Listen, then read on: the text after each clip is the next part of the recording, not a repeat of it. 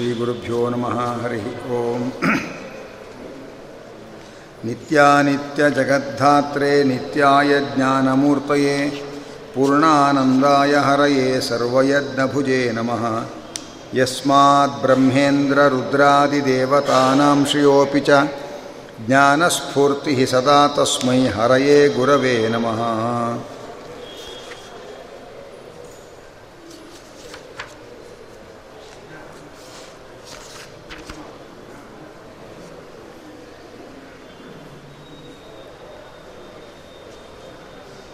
ಈಶಾವಾಸ್ಯ ಉಪನಿಷತ್ತಿನಲ್ಲಿ ಮುಂದೆ ತತ್ವವನ್ನು ಉಪದೇಶ ಮಾಡ್ತಾರೆ.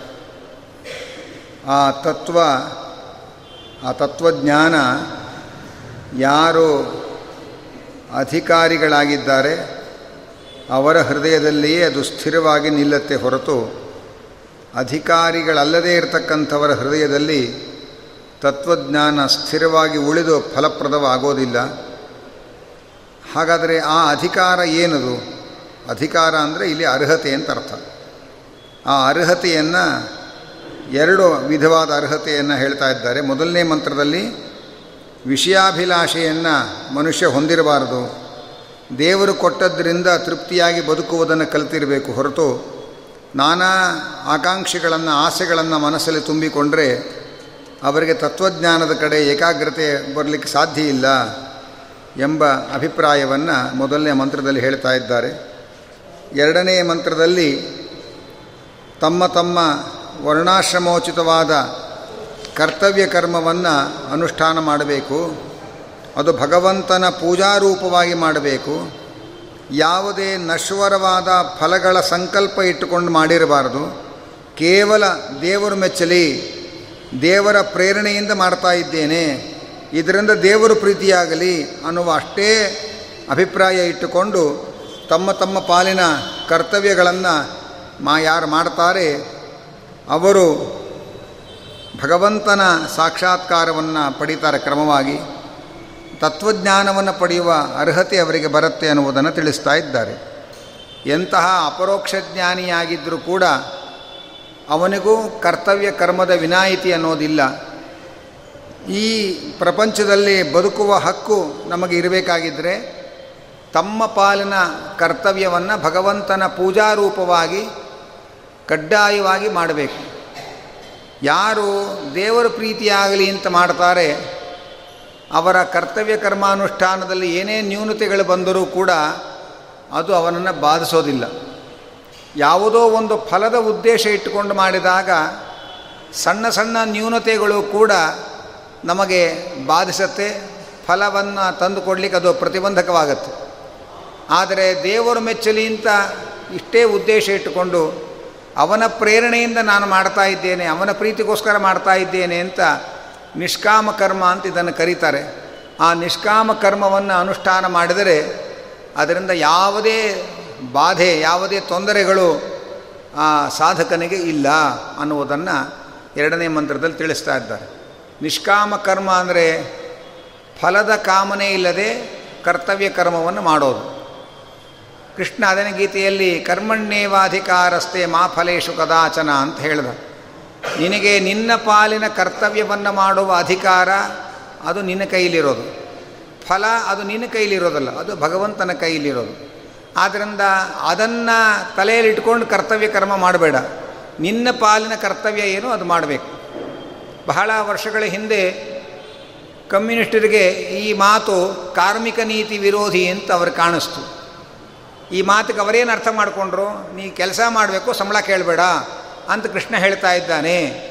ಇದು ಕಾರ್ಮಿಕ ಕಾರ್ಮಿಕ ನೀತಿಗೆ ವಿರೋಧಿ ಅಂತ ಹೇಳಿ ಭಗವದ್ಗೀತೆಯನ್ನು ಸುಡುವಂಥ ದೊಡ್ಡ ಒಂದು ಕಾರ್ಯಕ್ರಮ ಹಾಕಿಕೊಂಡು ಸಾಮೂಹಿಕವಾಗಿ ಅಲ್ಲಲ್ಲಿ ಗೀತೆ ಪುಸ್ತಕಗಳನ್ನು ರಾಶಿ ರಾಶಿ ಹಾಕಿ ಸುಟ್ಟರು ಪುಸ್ತಕ ಸುಡಬಹುದು, ಕೃಷ್ಣನ ಸಂದೇಶವನ್ನು ಸುಡಲಿಕ್ಕೆ ಸಾಧ್ಯ ಇಲ್ಲ ಅವರಿಗೆ. ಅವರವರ ತಲೆಯೊಳಗೆ ಏನಿದೆಯೋ ಆ ತರಹದಲ್ಲಿ ಗೀತೆಯನ್ನು ಅರ್ಥ ಮಾಡಿಕೊಂಡ್ರೆ ಹೊರತು ಗೀತೆಯಲ್ಲಿ ಕೃಷ್ಣ ಏನು ಹೇಳಿದ್ದಾನೆ ಅನ್ನೋದನ್ನು ಅರ್ಥ ಮಾಡ್ಕೊಳ್ಳಿಲ್ಲ. ಕೃಷ್ಣ ಗೀತೆಯಲ್ಲಿ ಏನು ಹೇಳಿದ್ದು ಅಂದರೆ, ನೀವು ಪಾಸ್ ಮಾಡೋದಾದರೆ ನಾನು ಪರೀಕ್ಷೆ ಕೂತ್ಕೋತೀನಿ, ಅಂತ ವಿದ್ಯಾರ್ಥಿ ಹೇಳಬಾರ್ದು, ಅಂತ ಕೃಷ್ಣನ ಗೀತೆಯ ಉಪದೇಶ. ಕೃಷ್ಣ ಪರೀಕ್ಷೆ ಬರೆಯೋದು ನಮ್ಮ ಕರ್ತವ್ಯ. ಅದರ ಮೌಲ್ಯಮಾಪನ ಮಾಡೋದು ಅಧ್ಯಾಪಕರಿಗೆ ಬಿಟ್ಟಿದ್ದು, ಅದು ನಮ್ಮ ಕೈಲಿರೋದಲ್ಲ.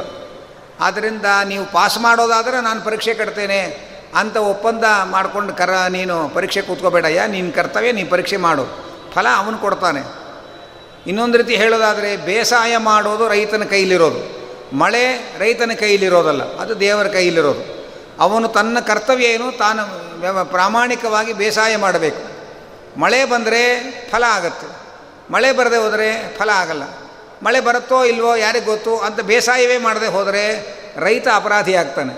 ರೈತ ಬೇಸಾಯ ಮಾಡಿದ ಮೇಲೆ ಮಳೆ ಬರದೆ ಹೋದರೆ ರೈತ ಅಪರಾಧಿ ಆಗಲ್ಲ. ಯಾಕೆಂದರೆ ಮಳೆ ಅವನ ಕೈಲಿರೋದಲ್ಲ, ಅದು ದೈವದ ಕೈಲಿರೋದು. ಆದ್ದರಿಂದ ಬೇಸಾಯ ಮಾಡಬೇಕಾದದ್ದು ನಮ್ಮ ಕರ್ತವ್ಯ. ಮಳೆ ಫಲ ಅದು ದೇವರಿಗೆ ಬಿಟ್ಟದ್ದು. ನಮಗೆ ಅದರ ಯೋಗ ಇದ್ದರೆ ಮಳೆ ಬರುತ್ತೆ, ಫಲ ಕೊಡ್ತಾನೆ. ಯೋಗ ಇಲ್ಲದೆ ಹೋದರೆ ಮಳೆ ಬರಲ್ಲ ಫಲವೂ ಸಿಗಲ್ಲ. ಆದರೆ ಅದು ನಮ್ಮ ಕೈಲಿರೋದಲ್ಲ. ನಮ್ಮ ಕೈಲಿರೋದೇನು ಬೇಸಾಯ ಮಾಡೋದು ಅಷ್ಟೇ. ಹಾಗೆ ಕೃಷ್ಣನ ಮಾತಿನ ಅರ್ಥವೇ ಹೊರತು ನೀವು ಕೆಲಸಕ್ಕೆ ಹೋಗ್ರಿ, ಆ ಮಾಲೀಕನ ಹತ್ರ ಸಂಬಳ ಕೇಳಬೇಡಿ ಅಂತ ಹೀಗೆ ಕೃಷ್ಣ ಗೀತೆಯಲ್ಲಿ ಉಪದೇಶ ಮಾಡಿದ್ದಲ್ಲ. ಅದನ್ನೇ ಇಲ್ಲಿ, ಅದನ್ನೇ ನಿಷ್ಕಾಮ ಕರ್ಮ ಅಂತ. ಈಗ, ಈಗಲೂ ನಾವು ಅನುಷ್ಠಾನ ಮಾಡ್ತಾ ಇದ್ದೇವೆ. ಅದು ಸ್ವಲ್ಪ ವ್ಯತ್ಯಾಸ ಆಗಿದೆ. ಅವನು ಫಲ, ಫಲದ ಅಪೇಕ್ಷೆ ಇಲ್ಲದೆ ಕೆಲಸ ಮಾಡು ಅಂತ ಕೃಷ್ಣ ಹೇಳ್ದ. ನಾವು ಕೆಲಸ ಮಾಡದೆ ಫಲದ ಅಪೇಕ್ಷೆಯನ್ನು ಇಟ್ಕೊಳ್ತೇವೆ. ನಿಷ್ಕರ್ಮ ಕಾಮ ಅಂದರೆ ನಾವು ನಿಷ್ಕಾಮ ಕರ್ಮವನ್ನು ಅವನು ಹೇಳಿದರೆ ನಾವು ನಿಷ್ಕರ್ಮ ಕಾಮವನ್ನು ಅನುಷ್ಠಾನ ಮಾಡ್ತಾ ಇದ್ದೇವೆ. ಕೆಲಸ ಮಾಡದೆ ಫಲ ಬೇಕು ಅಂತ ಅನ್ನೋ ಧೋರಣೆ ಒಳಗೆ ನಾವೆಲ್ಲ ಬದುಕ್ತಾ ಇದ್ದೇವೆ. ನಾವು ಕೆಲಸ ಮಾಡೋಕ್ಕೆ ತಯಾರಿಲ್ಲ, ಫಲ ಮಾತ್ರ ಬೇಕು ನಮಗೆ. ಈ ತರಹ ಧೋರಣೆಯಲ್ಲಿ ನಾವಿದ್ದೇವೆ. ಕೃಷ್ಣ, ಫಲದ ಬಗ್ಗೆ ನೀ ಯೋಚನೆ ಮಾಡಬೇಡ, ನಿಂಗೆ ಸಿ ನಿನ್ನ ಕೈಲಿರೋದಲ್ಲ ನನ್ನ ಕೈಲಿರೋದು ನಿನ್ನ ಕೆಲಸ ನಿನ್ನ ಕೆಲಸ ನೀನು ಮಾಡು. ಫಲ ಕೊಡೋದು ನಾನು ನೋಡು, ನಾನು ಕೊಟ್ಕೋತೇನೆ. ಹಾಗೆ ಅಂತ ಭಗವಂತ ಹೇಳ್ತಾ ಇದ್ದಾನೆ. ಹೀಗೆರಡು ಮಂತ್ರಗಳಿಂದ ಆರಂಭದ ತತ್ವಜ್ಞಾನವನ್ನು ಪಡೆಯಲಿಕ್ಕೆ ಬೇಕಾದ ಅರ್ಹತೆ ಏನು ಅನ್ನುವುದನ್ನು ಎರಡು ಮಂತ್ರಗಳಲ್ಲಿ ಹೇಳಿದ್ದಾರೆ. ಪ್ರಧಾನವಾಗಿ ನಾವು ಯಾವುದೇ ಫಲದ ಆಕರ್ಷಣೆಗೆ ಒಳಗಾಗಬಾರದು. ವಿಷಯ ವೈರಾಗ್ಯ. ಎರಡನೆಯದು ನಮ್ಮ ನಮ್ಮ ವರ್ಣಾಶ್ರಮೋಚಿತ ಕರ್ತವ್ಯ ಕರ್ಮಾನುಷ್ಠಾನವನ್ನು ದೇವರ ಪೂಜೆ ಅಂತ ಮಾಡೋದು. ಇದು ಎರಡನ್ನು ಯಾರು ಅಳವಡಿಸ್ಕೊತಾರೆ ಅವರಿಗೆ ತತ್ವಜ್ಞಾನ ಪಡೆಯುವ ಅರ್ಹತೆ ಇದೆ ಅಂತ ಅರ್ಥ ಅನ್ನುವುದನ್ನು ತಿಳಿಸ್ತಾ ಇದ್ದಾರೆ. ಅಲ್ಲಿಂದ ಮುಂದೆ ಅಸೂರ್ಯಾನಾಮತೆ ಲೋಕಾ ಅಂಧೇನ ತಮಸಾವೃತಾ ತಾಂಸ್ತೆ ಪ್ರೇತ್ಯಾಭಿಗಚ್ಚಂತಿ ಏಕೇ ಜನಾ ಎಂಬುದಾಗಿ ತಿಳಿಸ್ತಾ ಇದ್ದಾರೆ. ಅಂದರೆ ಪರಮಾತ್ಮನ ತತ್ವವನ್ನು ತಿಳ್ಕೊಳ್ಬೇಕು ಅನ್ನುವಂಥ ಒಂದು ಉತ್ಕಟವಾದ ಆಕಾಂಕ್ಷೆ ನಮ್ಮಲ್ಲಿ ಹುಟ್ಟಬೇಕು. ಅದು ಹುಟ್ಟಬೇಕಾದರೆ ಭಗವಂತನ ಬಗ್ಗೆ ತಪ್ಪು ತಿಳಿದರೆ ಏನು ಅನರ್ಥ ಆಗತ್ತೆ? ಅನ್ನೋದನ್ನು ಮೊದಲು ತಿಳಿಸಿ ಆದ್ದರಿಂದ ಭಗವಂತನ ಬಗ್ಗೆ ಸರಿಯಾಗಿ ತಿಳಿದುಕೊಳ್ಳೋ ಪ್ರಯತ್ನ ಮಾಡಿರಿ ಅಂತ ಉಪನಿಷತ್ತು ಹೇಳ್ತಾ ಇದೆ. ಭಗವಂತನ ತತ್ವವನ್ನು ಉಪದೇಶ ಮಾಡುವ ಮುಂಚೆ, ಆ ಭಗವಂತನ ಬಗ್ಗೆ ಸರಿಯಾದ ತಿಳುವಳಿಕೆಯನ್ನು ನಾವು ಗಳಿಸಬೇಕಾಗಿದ್ದರೆ ಅದರ ಬೆಲೆ ಏನು? ಸರಿಯಾದ ತಿಳುವಳಿಕೆಯ ಬೆಲೆ ಏನು ಅಂತ ಗೊತ್ತಾಗಬೇಕಾದರೆ, ಭಗವಂತನ ಬಗ್ಗೆ ತಪ್ಪಾಗಿ ತಿಳಿದರೆ ಏನಾಗತ್ತೆ ಅನ್ನೋದನ್ನು ಮುಂದಿನ ಮಂತ್ರದಲ್ಲಿ ಹೇಳ್ತಾ ಇದ್ದಾರೆ. ಯಾರು ಭಗವಂತನ ಬಗ್ಗೆ ಏಕೇಚ ಆತ್ಮಹನೋಜನಾಹ. ಯಾರು ಆತ್ಮಹತ್ಯೆ ಮಾಡ್ತಾರೆ? ಇಲ್ಲಿ ಆತ್ಮ ಅಂದರೆ ಪರಮಾತ್ಮ. ಪರಮಾತ್ಮನ ಕೊಲೆಯನ್ನು ಯಾರು ಮಾಡ್ತಾರೆ? ಅವರು ಅತ್ಯಂತ ಕಗ್ಗತ್ತಲೆಯ ನರಕಕ್ಕೆ ಹೋಗ್ತಾರೆ, ತಮಸ್ಸಿಗೆ ಹೋಗಿ ಬೀಳ್ತಾರೆ ಅಂತ ಹೇಳ್ತಾ ಇದ್ದಾರೆ. ಪರಮಾತ್ಮನ ಕೊಲೆ ಮಾಡೋದು ಅಂದರೆ ಅದೇ ಸಾಧ್ಯ ನಮ್ಮ ಕೈಯಲ್ಲಿ. ಆದರೆ ಆತ್ಮಹನಃ ಪರಮಾತ್ಮನನ್ನು ಕೊಲ್ಲುವವರು ಯಾರಿದ್ದಾರೋ, ಅವರು ಸುಖದ ಲವಲೇಶವೂ ಇಲ್ಲದೆ ಇರತಕ್ಕ ಕುರುಡು ಕತ್ತಲೆಯ ನರಕಗಳಿಗೆ ಹೋಗ್ತಾರೆ, ತಮಸ್ಸಿಗೆ ಹೋಗಿ ಬೀಳ್ತಾರೆ. ಆದ್ದರಿಂದ ಭಗವಂತನ ಬಗ್ಗೆ ಸರಿಯಾಗಿ ತಿಳ್ಕೊಳ್ಬೇಕು. ಅಲ್ಲ, ಭಗವಂತನನ್ನು ಕೊಲೆ ಮಾಡೋದು ಅಂದರೆ ಏನರ್ಥ ನಮಗೆ ಭಗವಂತನನ್ನು ಕೊಲೆ ಮಾಡೋದು ಅಂದರೆ ಏನು ಅಂತ ಅರ್ಥ ಆಗಲ್ಲ. ಆದರೆ ನಾವು ಅಂಥ ಮಾತನ್ನು ಬಳಸ್ತಾ ಇರ್ತೇವೆ. ಅದನ್ನು ನೋಡಿದ ಮೇಲೆ ಉಪನಿಷತ್ತು ನಮಗೆ ಅರ್ಥ ಆಗತ್ತೆ. ಯಾರಾದರೂ ತಪ್ಪು ತಪ್ಪು ಇಂಗ್ಲೀಷ್ ಮಾತಾಡಿದ್ರೆ, ಲೇ, ದಯವಿಟ್ಟು ಇಂಗ್ಲೀಷನ್ನು ಕೊಲೆ ಮಾಡಬೇಡುವ ಮರಾಯ ಅಂತ ಹೇಳ್ತೇವೆ. ಯಾರಾದರೂ ಅಪಸ್ವರದಲ್ಲಿ ಹಾಡಲಿಕ್ಕೆ ಶುರು ಮಾಡಿದ್ರೆ, ದಯವಿಟ್ಟು ಸಂಗೀತದ ಕೊಲೆ ಮಾಡಬೇಡ ಅಂತ ಕೇಳಿದವರು ಹೇಳ್ತಾರೆ. ಇದು ನಾವು ಬಳಸ್ತಾ ಇರ್ತೇವೆ. ಹಾಗಾದ್ರೆ ಏನು ಅರ್ಥ ಆಯಿತು? ಸಂಗೀತವನ್ನು ಕೊಲೆ ಮಾಡೋದು ಅಂದರೆ ಅಪಸ್ವರದಲ್ಲಿ ಹಾಡಿದ್ರೆ ಸಂಗೀತದ ಕೊಲೆ. ತಪ್ಪು ತಪ್ಪಾಗಿ ಇಂಗ್ಲೀಷ್ ಮಾತಾಡಿದ್ರೆ ಇಂಗ್ಲೀಷ್ ಭಾಷೆಯ ಕೊಲೆ. ಹಾಗೆ ಅಂತ ಅರ್ಥ ಆಯಿತು. ಹಾಗೆಯೇ ಭಗವಂತನನ್ನು ಕೊಲೆ ಮಾಡೋದು ಅಂದರೆ ಭಗವಂತನನ್ನು ತಪ್ಪು ತಪ್ಪಾಗಿ ತಿಳ್ಕೊಂಡ್ರೆ ಅದು ಭಗವಂತನನ್ನು ಕೊಲೆ ಮಾಡಿದ ಹಾಗೆ ಅಂತ ಉಪನಿಷತ್ತು ಹೇಳ್ತಾ ಇದೆ. ಭಗವಂತ ಹೇಗಿದ್ದಾನೋ ಅದಕ್ಕೆ ವಿಪರೀತವಾಗಿ ಭಗವಂತನನ್ನು ತಿಳ್ಕೊಂಡ್ರೆ ಅದು ಭಗವಂತನ ಕೊಲೆ ಹಾಗೆ ಅಂತ ಉಪನಿಷತ್ತಿನಲ್ಲಿ ಹೇಳ್ತಾ ಇದ್ದಾರೆ. ಭಾಗವತದಲ್ಲಿ ಆ ಮಾತು ಬರುತ್ತೆ. ಆದ್ದರಿಂದ ಹೇಗೆ ತಪ್ಪಾಗಿ ಆಡಿದ ಭಾಷೆ, ಭಾಷೆಯ ಕೊಲೆ ಅಂತ ನಾವು ಅಂತೇವೆ ತಪ್ಪಾಗಿ ಹಾಡಿದ ಸಂಗೀತವನ್ನು ಸಂಗೀತದ ಕೊಲೆ ಅಂತ ನಾವು ಹೇಗೆ ವ್ಯವಹಾರ ಮಾಡ್ತೇವೆ? ಹಾಗೆ ಭಗವಂತನನ್ನು ತಪ್ಪಾಗಿ ತಿಳ್ಕೊಳ್ಳೋದು ಭಗವಂತನನ್ನು ಕೊಲೆ ಮಾಡಿದ ಹಾಗೆ. ಆದ್ದರಿಂದ ಭಗವಂತನ ಬಗ್ಗೆ ಸರಿಯಾಗಿ ತಿಳ್ಕೊಳ್ಬೇಕು. ಯಾರು ಭಗವಂತನನ್ನು ಕೊಲೆ ಮಾಡ್ತಾರೆ? ಅರ್ಥಾತ್ ಭಗವಂತನ ಬಗ್ಗೆ ತಪ್ಪು ತಿಳ್ಕೊಳ್ತಾರೆ. ಅವರು ಅತ್ಯಂತ ದುಃಖಮಯವಾದ ತಮಸ್ಸಿಗೆ ಹೋಗಿ ಬೀಳ್ತಾರೆ. ಹಾಗೆ ಅಂತ ತಿಳಿಸ್ತಾ ಇದ್ದಾರೆ. ಅಲ್ಲಿನ ಮುಂದೆ ಆ ಭಗವಂತನ ತಪ್ಪು ತಿಳುವಳಿಕೆ ಕೂಡುದು ಅನ್ನುವ ಮಾತನ್ನು ಹೇಳ್ತಾ, ಆ ಭಗವಂತನ ಒಂದು ಸ್ವರೂಪವನ್ನು ಹೇಳ್ತಾ ಇದ್ದಾರೆ. ಆ ಭಗವಂತನ ತತ್ವವನ್ನು ಈಗ ಉಪದೇಶ ಮಾಡ್ತಾ ಇದ್ದಾರೆ. ಆ ಭಗವಂತ ಎಂಥವನು ಅಂದರೆ, ಅನೇಜದೇಕಂ ಮನಸೋಜವೀಯ ನೈನದ್ದೇವ ಆಪ್ನುವನ್ ಪೂರ್ವಮರ್ಷತ್, ತದ್ಧಾವತೋನ್ಯಾನ್ ಅತ್ಯೇತಿ ತಿಷ್ಠತ್. ತಸ್ಮಿನ್ನಪೋ ಮಾತರಿಶ್ವ ದಧಾತಿ ಆ ಭಗವಂತನ ಸ್ವರೂಪ ಎಂತಾದ್ರು ಅಂದರೆ ಅನೇಜತ್ ಏಜತ್ ಅಂದರೆ ನಡುಗೋದು ಅಂತ ಅರ್ಥ. ಅನೇಜತ್ ಅಂದರೆ ನಡುಗದೇ ಇರುವವನು ಭಗವಂತ. ನಡುಗದೇ ಇರುವುದು ಅಂದರೆ ಏನರ್ಥ? ಯಾವಾಗ ನಡುಗ್ತೇವೆ ನಾವು? ತುಂಬ ಭಯ ಆದಾಗ ನಡುಗ್ತೇವೆ. ಅದರಿಂದ ಭಗವಂತನಿಗೆ ಭಗವಂತನಿಗೆ ನಡುಕ ಇಲ್ಲ ಅಂದರೆ ಭಗವಂತನಿಗೆ ಭಯ ಇಲ್ಲ ಅಂತ ಅರ್ಥ. ಅವನು ನಿರ್ಭಯನಾದವನು. ಮತ್ತು ಆ ಭಗವಂತ ನಿರ್ಭಯನಾದ್ದರಿಂದ ಯಾವ ನಡುಕವೂ ಅವನಿಗಿಲ್ಲ. ಅವನು ಏಕಂ ಅಂದರೆ ಜಗತ್ತಿನಲ್ಲೇ ಅತ್ಯಂತ ಪ್ರಧಾನವಾದ ವಸ್ತು ಭಗವಂತ. ಆ ಭಗವನ್ ನಾವೆಲ್ಲರೂ ಕೂಡ ಭಯದಿಂದ ನಡುಗುತ್ತೇವೆ. ನಾವು ಮಾತ್ರ ಅಲ್ಲ, ಉಪನಿಷತ್ತು ಹೇಳುತ್ತೆ, ಎಲ್ಲ ದೇವತೆಗಳು ದೇವರಿಗೆ ಹೆದರಿಕೊಂಡು ತಮ್ಮ ತಮ್ಮ ಕೆಲಸಗಳನ್ನು ಮಾಡ್ತಾರೆ. ಭೀಷಾಸ್ಮಾದ್ ವಾತಃಪವತೆ ಭೀಷೋದೇತಿ ಸೂರ್ಯ ಅಂತ ಉಪನಿಷತ್ತುಗಳು ಭಗವಂತನಿಗೆ ಹೆದರಿಕೊಂಡು ಸೂರ್ಯ ಬೆಳಗುತ್ತಾನೆ, ಭಗವಂತನಿಗೆ ಹೆದರಿಕೊಂಡು ಗಾಳಿ ಬೀಸ್ತಾನೆ ಅಂತ ಹೇಳ್ತಾರೆ. ಹಾಗಾದರೆ ಭಗವಂತ ದೊಡ್ಡ ಭಯೋತ್ಪಾದಕ ಅಂತ ಆಯಿತು. ಯಾಕೆಂದರೆ ಅವನಿಗೆ ಹೆದರಿಕೊಂಡು ದೇವತೆಗಳೆಲ್ಲ ತಮ್ಮ ತಮ್ಮ ಕೆಲಸ ಮಾಡ್ತಾರೆ ಅಂದರೆ ದೇವರು ಭಯೋತ್ಪಾದಕ ಅಲ್ಲದೆ ಮತ್ತೇನು ಮತ್ತೆ? ಹಾಗರ್ಥ ಅಲ್ಲ. ಸಾತ್ವಿಕವಾದ ಭಯ ಅಂತ. ಅಂದರೆ ಗಂಡ ಏನಾದರೂ ತಪ್ಪು ಮಾಡಿದರೆ ಅವನಿಗೆ ಹೆಂಡತಿ ಹತ್ತಿರ ಮುಖ ತೋರಿಸಿ ಮಾತಾಡೋಕ್ಕೆ ಹೆದರ್ತಾ ಇರ್ತಾನು. ಹಾಗೆ ಹೆಂಡತಿ ಏನಾದರೂ ತಪ್ಪು ಮಾಡಿದರೆ ಗಂಡನ ಮುಂದೆ ತಾನು ನಿಂತ್ಕೊಂಡು ಮುಖ ನೋಡಿ ಮಾತಾಡೋಕ್ಕೆ ಹೆದರ್ತಾಳೆ. ಯಾಕೆಂದರೆ ನಮ್ಮ ಬಗ್ಗೆ ಅವಳು ಒಳ್ಳೆಯ ಅಭಿಪ್ರಾಯ ಇಟ್ಕೊಂಡಿದ್ದಾಳೆ, ನಾವು ಇಂಥವ್ರೂ ಗೊತ್ತಾಗ್ಬಿಟ್ರೆ ಗತಿ ಏನು ಅಂತ ಹೆದರ್ಕೋತಾರೆ. ಅದು ಸಾತ್ವಿಕವಾದ ಭಯ. ದೇವರು ನಮಗೆ ಇಂಥ ಒಂದು ಕೆಲಸ ಕೊಟ್ಟಿದ್ದಾನೆ. ನಾವು ನಮ್ಮ ಕೆಲಸದಲ್ಲಿ ಏನಾದರೂ ನ್ಯೂನತೆ ತೋರಿಸಿದರೆ ದೇವರಿಗೆ ನಮ್ಮ ಬಗ್ಗೆ ಅಸಮಾಧಾನ ಆಗುತ್ತೆ. ಅದಾಗಬಾರ್ದು. ನಮ್ಮ ಕರ್ತವ್ಯವನ್ನು ನಾವು ಪ್ರಾಮಾಣಿಕವಾಗಿ ಪಾಲಿಸಬೇಕು. ಅನ್ನುವಂತಹ ಭಯ ದೇವತೆಗಳಿಗಿದೆ ಅಂತ ಶಾಸ್ತ್ರ ಹೇಳುತ್ತೆ. ಸೂರ್ಯ ನನಗೆ ಜಗತ್ತನ್ನು ಬೆಳಕು ಕೊಡುವಂತಹ ಕೆಲಸವನ್ನು ದೇವರು ಕೊಟ್ಟಿದ್ದಾನೆ. ನಾನು ನನ್ನ ಕರ್ತವ್ಯದಲ್ಲಿ ಏನಾದರೂ ಲೋಪದೋಷಗಳು ಬರೋ ಹಾಗೆ ನೋಡಿಕೊಂಡ್ರೆ ದೇವರಿಗೆ ನಮ್ಮ ಬಗ್ಗೆ ಅಸಮಾಧಾನ ಆಗುತ್ತೆ. ನಮ್ಮ ಬಗ್ಗೆ ದೇವರಿಗೆ ಅಸಮಾಧಾನ ಆಗಬಾರ್ದು. ಅನ್ನೋ ರೀತಿಯ ಸಾತ್ವಿಕವಾದ ಭಯ. ಹಾಗಾಗಿ ಭಗವಂತನಿಗೆ ಹೆದರಿಕೊಂಡು ಎಲ್ಲ ದೇವತೆಗಳು ತಮ್ಮ ತಮ್ಮ ಕರ್ತವ್ಯವನ್ನು ಮಾಡ್ತಾರೆ. ಭಗವಂತನ ಭಯ ಇಲ್ಲದೇ ಇರುವಂತಹ ವೀರಪುರುಷರು ಅಂದರೆ ನಾವು ಮಾತ್ರ. ನಮಗೆ ದೇವರ ಬಗ್ಗೆ ಎಲ್ಲೂ ಇದೆ ಭಯ ಹೇಳಿ. ಆದ್ದರಿಂದ ನಾವು ಬೇರೆಯವ್ರಿಗೆ ಹೆದರ್ತೇವೆ. ದೇವರಿಗೆ ಹೆದರಕ್ಕೆ ಹೋಗಲ್ಲ ನಾವು. ಆದರೆ ದೇವತೆಗಳು ಬೇರೆಯವ್ರಿಗೆ ಹೆದರಲ್ಲ, ದೇವತೆಗಳಿಗೆ ಹೆದರ್ತಾರೆ. ನರಸಿಂಹದೇವರು ಪ್ರತ್ಯಕ್ಷ ಆದಾಗ ಪ್ರಹ್ಲಾದ ಹೇಳ್ತಾನೆ, ನರಸಿಂಹ, ನಿನ್ನನ್ನು ನೋಡಿ ಎಲ್ಲರೂ ಹೆದರ್ತಾ ಇದ್ದಾರೆ. ಆದರೆ ನಾನು ಹೆದರೋದಿಲ್ಲ. ಯಾಕೆ ಅಂದರೆ ಸಿಂಹವನ್ನು ನೋಡಿ ಕಾಡಿನಲ್ಲಿ ಎಲ್ಲ ಪ್ರಾಣಿಗಳು ಹೆದರ್ತಾರೆ. ಹೆದರ್ತವೆ. ಆದರೆ ಸಿಂಹದ ಮರಿ ಸಿಂಹವನ್ನು ನೋಡಿ ಹೆದರಲ್ಲ. ಯಾಕೆಂದ್ರೆ ಅದಕ್ಕೆ ಸಿಂಹ ಅಂದರೆ ಅವರಮ್ಮ. ಅಷ್ಟೇ, ಅದಕ್ಕೆ ಹೆದರ್ಕೊಳ್ಬೇಕಾಗಿಲ್ಲ. ಅಮ್ಮನಿಗೆ ಯಾಕೆ ಹೆದರಬೇಕು? ಅಮ್ಮ ಕರುಣಾಳು. ಹಾಗೆಯೇ ಮಾತಾ ನೃಸಿಂಹಶ್ಚ ಪಿತಾ ನೃಸಿಂಹ. ನೀನು ನನ್ನ ತಂದೆ, ತಾಯಿ. ಆದ್ದರಿಂದ ನನಗೆ ನಿನ್ನ ಮೇಲೆ ಭಯ ಇಲ್ಲ. ಆದರೆ ನನಗೂ ಭಯ ಇದೆ. ಯಾವುದರ ಮೇಲೆ ಅಂದರೆ ನನಗೆ ಸಂಸಾರದ ಭಯ ಇದೆ. ಈ ಸಂಸಾರದ ಭಯಾನಕ ರೂಪವನ್ನು ನೋಡಿದರೆ ನಾವು ಯಾವುದನ್ನು ಹಚ್ಕೊಳ್ತೇವೆ, ಅದು ನಮ್ಮನ್ನು ಬಿಟ್ಟು ಬಿಟ್ಟು ಹೋಗ್ತಾ ಇರುತ್ತೆ, ದುಃಖ ಕೊಡ್ತಾ ಇರುತ್ತೆ.